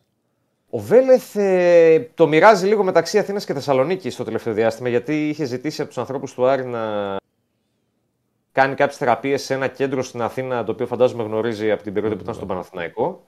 Ε, ήταν στο μάτς με την ΑΕΚ, δηλαδή συναντήθηκε με την αποστολή στο πλαίσιο του αγώνα με την ΑΕΚ, τον είδε και ο γιατρός της ομάδας. Θα κάνει κάποιες θεραπείες στην Αθήνα, τις οποίες κάνει ήδη, και τέλη του χρόνου θα επιστρέψει μόνιμα στη Θεσσαλονίκη για να μπει στο τελικό στάδιο. Μετά τα μέσα Γενάρη ο Βέλεθ. Δηλαδή θέλει μέχρι μέσα Γενάρη για να μπει στις προπονήσεις, θέλει ακόμα. Φλεβάρι υπολογίζεται. Δηλαδή, Φλεβάρι είναι μέχρι να ετοιμαστεί κιόλας. Καλό Φλεβάρι. Και Φλεβάρι, Φλεβάρι. Εδώ τίθεται και ένα θέμα. Μπορεί ο Άρης το Γενάρη να το βγάλει με δύο κεντρικούς αμυντικούς και λύσει ανάγκες τα δεξιά του μπακ. Δύσκολο. Δηλαδή τον Οντουμπάζιο και τον Φατόρε. Δύσκολο. Έχει και κύπελο. Για... Έχει κύπελο, έχει Ολυμπιακό εντός, έχει Πάο και εντός, έχει μέσα σε δύο εβδομάδες έχει την Άρτα και τα Γιάννα ο Άρης. Ακόμα και καλά να είναι αυτοί οι δύο που έχει στο κέντρο της άμυνας, ε, θες και μια εναλλακτική λίγο να δώσεις κάποιες ανάσεις, να κάνεις λίγο να ρωτήσεις. Βεβαίως, βεβαίως. Είναι ένα θέμα το, το μεταγραφικό για τον Άρη που φουντώνει όλο και περισσότερο όσο περνούν οι μέρες. Και εδώ μπορεί ο κύριος Στέφανος να ρίξει και την κάρτα που έχουμε Για ετοιμάσει. να τη δείξουμε. Λέμε τη Μισό. σχετικά με τι μεταγραφέ. Τη σημερινή, φίλε μου, τη σημερινή. Τη μεταγραφική, Στέφαν. Μεταγραφική. Έχουμε και μια άλλη. Λοιπόν, εδώ είσαι. Ε, Τα σίγουρα θέλω λοιπόν. Τα σίγουρα θέλω. Ναι, είναι λίγο. Ο Άρης μεταγραφικά θυμίζει καλοκαίρι. Ε, όχι ότι θα γίνουν Πολλές όλα αυτά. βέβαια, τα μεταγραφέ, οποία- φίλε. Πολλές μεταγραφέ. Δεν θα γίνουν, εγώ πιστεύω, όλα αυτά τα οποία βλέπουμε αυτή τη στιγμή. Είναι ένας μπούσουλας που έχει ο Άρης κυρίως για το Γενάρη και σε βάθος χρόνου για το καλοκαίρι αυτή τη στιγμή. Δηλαδή, θέλει σίγουρα επιθετικό. Το συζητάμε εδώ και πάρα πολλούς μήνες. Θέλει extreme. Όπου εκεί έχει ξεχωρίσει αυτή την περίπτωση του Σέιντε της Ασουόλο που τον έχουμε αναφέρει ξανά. Αλλά δεν τσουλάει πολύ και όσο δεν τσουλάει και περνάει ο καιρός, θα πρέπει ο Άρης να δει και τις εναλλακτικές του. Θέλει αριστερό μπακ γιατί ο Ματαρίτα σε αυτή τη φάση μόνο με ένα θαύμα δικό του μπορεί να ξαναμπεί στα πλάνα του Μάτζιο. Ε, ένα δεκάρι και ένα στόπερ. Εγώ δεν πιστεύω ότι θα έρθουν και οι πέντε. Όχι. Σοβαρά Εγώ δεν πάντως. πιστεύω ότι θα έρθουν και οι Δύο, πέντε. τρεις, βαριά. Δηλαδή, Τρεις να μπορεί. έρθουν, αν, Γενάρη τώρα, αν έρθουν παιδιά. οι τρεις, ο Άρης πάει για τα πολλά για να πάρει κάτι. Ας πούμε, πάει για τους πέντε να πάρει τους τρεις. Δηλαδή, αν έρθουν νομίζω οι πρώτοι τρεις, γιατί δεν είναι τυχαία σειρά που τους έχουμε βάλει, νομίζω ότι ο Μάντζιος θα είναι ικανοποιημένος όχι απόλυτα, αλλά αρκετά και θα τη βρει την άκρη και στις άλλες δύο θέσεις. Γιατί γυρίζει και ο Μάνου Γκαρθία, να δούνε σε τι κατάσταση θα, θα είναι. Δύο κινήσεις, που... αλλά αυτά είναι τα πέντε σίγουρα θέλω. Όπου όντως έχει ανάγκη η ομάδα. Είναι δεδομένο ότι έχει ανάγκη, πάρει δεν πάρει παίχτες. Κινήσεις με προϋποθέσεις, ένα εξάρι και ένα εξτρέμ, ε, γιατί στα εξτρέμ προβληματίζει ε, ο Κάρλσον, αλλά είναι κάτι πολύ μακρινό για μένα το να πάρει ο Άρης και δεύτερο εξτρέμ, δηλαδή ας πάρει πρώτα έναν. Και συν της άλλης ότι πρέπει να φύγει, που είναι η γκρι λίστα μετά. Και στο εξάρι έχει να κάνει με το αν θα αφήσει τον Ντουκουρέ ελεύθερο από τώρα, γιατί το συμβόλαιό του λύγει το καλοκαίρι. Ο Μάντιος έχει να το χρησιμοποιήσει την 1η του Οκτώβρη κόντρα στην Κυφυσιά. Δεν τον, δεν τον βλέπει γενικότερα ο Μάτζιο. Είναι ξεκάθαρο πλέον ότι είναι εκτός πλάνου του. Οπότε, θα, αν φύγει ο Ντουκουρέ, ως λύση ανάγκης θα χρειαστείς ένα εξάρι ακόμα. Γιατί έχεις μόνο το Ζούλη και το Βερστράτε. Έστω μια φθηνή λύση, εγώ σου λέω τώρα ένα μικρό συμβόλαιο. Όχι κάτι αμάν αμάν. Και το άλλο ανοιχτό μέτωπο που υπάρχει εν ώψη Γενάρη ε, και είναι και αυτό στα χέρια του Καρυπίδη και θα επηρεάσει σε ένα βαθμό όχι στον απόλυτο και τις μεταγραφές, είναι το ποιοι μπορεί να φύγουν. Είναι γκρι λίστα και όχι μαύρη λίστα, γιατί με κανέναν δεν είναι σίγουρο το τι θα γίνει. Και αν ο Άρης θα, θα διώξει κάποιον Ε, ή θα αποφασίσουν το Ε, θα δεύτερη- προσπαθήσουν να διώξουν Ερενίκο γιατί αν, αν γίνουν τρει-τέσσερι μεταγραφές, δεν σου λέω τώρα πέντε και τις άλλες δύο Ναι, με προποθέσει, ναι. θα γεμίσει πάρα πολύ το, το Ρώσο. Δηλαδή 30 είναι μέχρι στιγμής, Ηρακλή μου. 30. και δεν έχει και 30. Ευρώπη. Και Δηλαδή δεν έχει και Ευρώπη κιόλας. θα φτάσει 34. Ε, κάπου όπα. Εξεφεύγει Δηλαδή πάρα είναι, πολύ. ναι, μα δεν έχει και την Ευρώπη. Άρα είναι υπερβολή είναι αυτό το ρόστερ. Είναι υπερβολή και είναι χρήματα τα οποία είτε φύγει κάποιος ελεύθερος, είτε έστω εγώ λέω που δεν είναι κακή λύση. Βρες μια ομάδα να δώσει ας πούμε δανεικό τον Μπάβισιτ ή τον Ματαρίτα. Βεβαίως. που έχουν συμβόλαια, είναι, είναι, είναι Για φετινές να σου καλύψουν ένα μέρος του μεταγραφές. συμβολαίου, κάτι να κερδίσεις. Αυτό και μετά βλέπεις, μπορεί να τους στείλεις κάπου, να τους αρέσει και να σου πούνε θέλω να τον αγοράσουμε. Ωραία, πάρ' τον. Ή μπορεί να το δει μια άλλη ομάδα. Δηλαδή δεν είναι απαραίτητο να λύσει συμβόλαιο. Βρέχει από συμφωνώ μαζί σου. Συμφωνώ. Δώ- δώσε κάποιον δανεικό. Δηλαδή, Οκ. ομάδα τώρα που δεν θα έχει και Ευρώπη 33 παίχτες, ρόστερ. Τρεις ενδεκάδες. Ναι. Τρεις εντεκάδες. Ναι. Ε, Τρεις- τρεις εντεκάδες. Ξέρω, άμα το βάλεις έτσι, ρε παιδί μου, 11 και 11 και 11, αυτό σου λέω. Δηλαδή είναι υπερβολή και θα μπορούσε να εξοπλίσει τα χρήματα. Ναι. Σε άλλους τομείς είσαι καλύτερε μεταγραφέ το καλοκαίρι. Εντάξει, αυτό τώρα είναι μια πολύ μεγάλη κουβέντα το πώς αξιοποιεί γενικά τα χρήματά του στο, στο μεταγραφικό. Και δεν του έχουν βγει φέτος μεταγραφές. Του έχουν βγει 4-5 κινήσεις, δηλαδή του έχουν βγει πολύ καλά από το καλοκαίρι. Αλλά ε, ε, κοιτάς ότι είναι ένα ρόστερ 30 ατόμων, αλλά και δεν κοιτάς μόνο το πόσο έχεις ποσοτικά, αλλά και την ποιότητα έχεις αυτό το ρόστερ. Και υπάρχει ένα θέμα ξεκάθαρο με την ποιότητα στο ρόστερ και τις βοήθειες που έχει ο Μάτζιου. ναι. Ωραία. Αύριο θα πούμε για αγωνιστικά. Καλή συνέχεια, να είστε καλά. Επίσης, Νίκο Να μου, είσαι καλά, να είσαι Νίκο μου. να Να είσαι είσαι καλά, Νίκο μου. Πάμε να κλείσουμε με μπάσκετ, πάμε να κλείσουμε με Έχει Σπύρο ρεπορτάζ, Κοντό. τα πάντα, τα πάντα έχει. Ναι. Να Ρεπορτεράρα. μας πει και για Ιτούδη και ό,τι άλλο υπάρχει φυσικά. Τον έχουμε; Σε μισό. Αν έχω διαβάσει Ηλιάδα, έχω διαβάσει. Βέβαια. Στο σχολείο. Δεν κάναμε Ηλιάδα. Βεβαίως. Ξέρω εγώ τώρα τι θέλει αυτός, αλλά. Τίποτα. ε, Ηλιάδα. Όχι άλλο. Ε, Άλλο η Ηλιάδα, άλλο η Αμαλιάδα. Δεν λέγεται Αμαλιάδα. Τι να κάνουμε τώρα; Αφού έτσι λέγεται. Θα έχετε φαγωθεί τώρα. Ναι. Γεια σου, Σπύρο. Γεια σας, γεια σας. Πώς Τι είστε; κάνεις, Σπύρο. Γεια Τι σου, ρε, λες, Σπύρο. τι λες κόρυβος Αμαλιάδας; Δεν σε άκουσα. Εσύ λέω όταν λες στην ομάδα που είσαι μπασχετικός κόρυβος Αμαλιάδας λες; Κόρυβος Αμαλιάδας. Γιατί; Εντάξει. Είσαι λάθος. Προχωρά. Εντάξει. Το Θα δέχομαι. το πεις Αμαλιάδα. Ξέρεις καλύτερα από κάτω από το αυλάκι, Ναι. ξέρεις καλύτερα. Αυτό, αυτό είμαι σίγουρος. Δεν έχω μεγάλη εμπειρία από εκεί, να σου Ναι. πω την Τι αλήθεια. γίνεται, τι έπαθε, τι έγινε με η Τούδη. Θα αποτελέσει παρελθόν από την ε, Φενέρ. Λογικά μένουν τα τυπικά για να λυθεί η συνεργασία του. Πληρώνει το κακό διάστημα του τελευταίου καιρού, καθώς έχει τέσσερις ήττε. Είναι δύο οριακέ βέβαια ήττες από την ε, Μπασκόνια και από την αποδεκατισμένη Έφες ε, και γενικότερα είναι μια εικόνα η οποία δεν έχει ικανοποιήσει τους ε, διοικούντες στη Φενέρ και αυτά ήταν τα κύρια προβλήματα για τον Έλληνα τεχνικό, ο οποίος ε, για δεύτερη σερή σεζόν δεν δείχνει να μπορεί να αναστρέψει το κλίμα, γιατί πέρσι δεν πρέπει να ξεχνάμε ότι η Φενέρ έμεινε χωρίς τίτλο, αποκλείστηκε τελικά από την Έφες και από τον ε, Ολυμπιακό στα προημιτελικά play-off, της ναι. Ευρωλίγκας. Στα play-off Ακριβώς. Στην οκτάδα. Έχει ακουστεί για την καταστάτη οτιδήποτε; είναι πάρα πολύ νωρίς, αλλά σίγουρα όσοι προπονητές είναι ελεύθεροι αυτή τη Σάρας. στιγμή, προεξέχοντα τους Σάρας, θα μπουν στη συζήτηση. Α, Δεν ξέρω κατά πόσο ταιριάζει ο Σάρας με την ε, Φενέρα, αλλά σίγουρα θα είναι μια κίνηση. τώρα που θα ταιριάζει, δεν προσπαθήσουν να ταιριάζει. κάνουν. Τέτοιες ώρες, τέτοια λόγια σε, σε κάποιες ομάδες.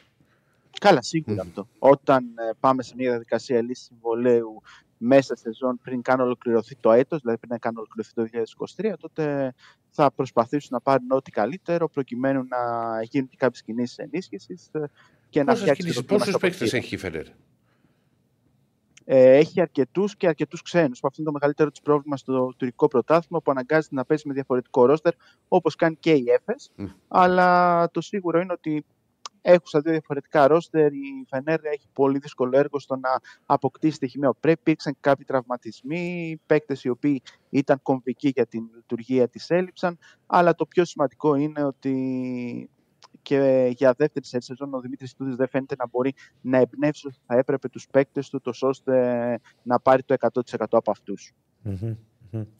Εντάξει, και έχει παίκτες, έχει ρόστερ. Εξαιρετικό. Να, ρόστερ. έχει, Έχει πολύ καλό έχει, υλικό. έχει πλούσιο ρόστερ.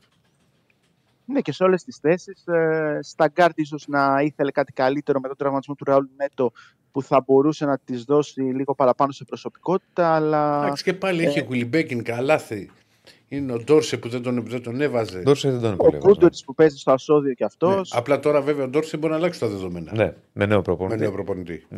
Γενικά με τον Ντόρση είναι λίγο roller coaster η κατάσταση. Μία δεν υπολογίζεται, μία παίζει και παραλίγο να βάλει το νικητήριο καλάθι με την ε, Μπασκόνια, όπου έβαλε ένα πολύ δύσκολο σουτάκι πριν από ε, 10 μέρες ήταν με την Μπασκόνια. Ναι, ε, οπότε είναι λίγο roller coaster η κατάσταση με τον Ντόρση και τον ε, Ιτούδη, οπότε ίσως να πληρώνει και αυτές τις ε, σχέσεις που μπορεί να είχε με κάποιους παίκτες στα αποδητήρια. Από αυτό πρέπει να κάνουμε λίγο παραπάνω ρεπορτάζ για να δούμε πώς ήταν η κατάσταση στα αποδητήρια της ε, Φενέρ.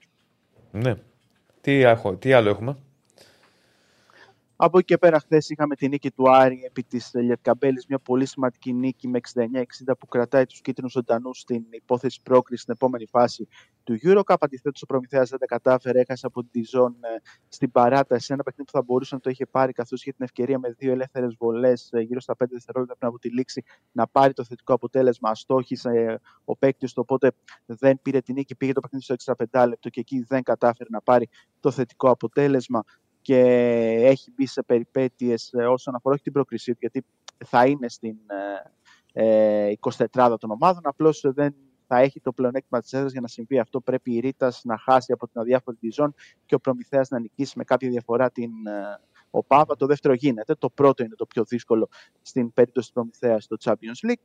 Και στα των αιωνίων, πέμπτη παίζει ο Παναθηναϊκός με την ε, Βιλερμπάν. Εκεί θα δούμε τον Χουάντσο πιθανότατα και το ερωτηματικό είναι με τον Μάριος Γκριγκόνης, που όπως δήλωσε και ο Εργίνα Ταμάν, δεν έχει προπονηθεί τις τελευταίες τρει-τέσσερι ημέρες. Οπότε είναι ερωτηματικό το αν θα μπορέσει να δώσει το παρόν στο παιχνίδι στην ε, Γαλλία κόντρα σε μια ομάδα την οποία ο Παναθηναϊκός πρέπει να νικήσει, γιατί έχει χάσει πολύτιμο έδαφος όσον αφορά την ε, εξάδα και είναι ε, ένα παιχνίδι must win όπως ήταν και αυτό με την ΕΦΕΣ ε, την προηγούμενη εβδομάδα τα οποία δεν τα κατάφερε ο Παναθηναϊκός να το πάρει ε, και ο Ολυμπιακός μένει να δούμε ποιοι θα είναι διαθέσιμοι αναφορικά με το παιχνίδι της ε, Παρασκευής εντός έδρας στο ΣΕΦ με την ε, Βαλένθια. Υπάρχει το πρόβλημα του Πανικολάου που είναι το πιο σημαντικό που χτύπησε στον αγώνα με την Bayern και θα δούμε αν Ε, θα ναι, μπορέσει μάτωμα να να το έχει. ξε...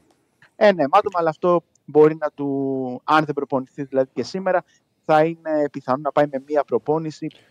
Ο Παπα-Νικολάου Πα- σε αυτά τα παιχνίδια σφίγγει τα δόντια και παίζει. Πάντως και Δηλαδή, για τις αυτό δύο είναι το ομάδες σύμφωνο. ε, μπαίνει το πρέπει να κερδίσουν. Ναι. Για τον ε, Ολυμπιακό επειδή είναι το έδρας και τον Παναθηναϊκό επειδή αντιμετωπίζει μία ομάδα η οποία είναι Δε- στα δεν, πολύ τον, πιθανό- δεν, ψηλά. δεν τον παίρνει τον Παναθηναϊκό. Όχι, όχι, όχι. Τέταρτη σερίτα και η μία να είναι από τη Βιλερμπάν. Όχι, και σε μια, ομα- απέναντι σε μια ομάδα η οποία Αυτό σου οι λέω. ανταγωνιστές του το πιθανότερο είναι να πάρουν Ναι, βέβαια. νίκη. Δηλαδή, στον προγραμματισμό είναι αυτό το μάτι το κυκλώνω παίρνω νίκη. Ναι, ναι, ναι. Έτσι. Ακριβώς, ακριβώς. Πάντως, Δεν ο είναι Παναθηναϊκός, Ρεάλ που ε, λες: Οκ, το παλεύω και βλέπουμε. Παράδειγμα, έτσι. Ναι, εντάξει, πάντως ο Παναθηναϊκός εκτός έδρας έχει μόνο την νίκη με την Άλμπα. Σωστό. Από εκεί και πέρα έχει Σωστό. μόνο- Πρέπει Ομάδα, αυτό να το ομάδια- διορθώσεις. ομάδα που είναι ξέρεις, τα ίδια κυβικά με τη Βιλερμπάν. Έτσι, έτσι. ναι. Και ίσως είναι λίγο χειρότερη από την ε, Βιλερμπάν, δηλαδή με βάση τη δυναμικότητα των δύο ομάδων. Αλλά Τις βάλεις θέλει στη πρόσεχε, ζυγαριά. προσοχή. Δεν είναι δηλαδή, α, επειδή είναι χειρότερη, πάμε. Και έχει και τη μεγάλη μορφή τον προπονητή. Δηλαδή, μην πάει με, Παναθ- με, με λογική Ποτσέκο. εφέσο ο Παναθηναϊκός ότι α, επειδή λείπουν, θα το πάρουμε μόνο το μάτς. Δεν είναι έτσι. Δεν ξέρω αν θα το χάσει ακόμα και με αυτή τη λογική. Αν μπει όμως με αυτή τη λογική, θα αρχίσει να τρέχει πάλι να κυνηγάει το Ε, σκορ. βέβαια, βέβαια, βέβαια.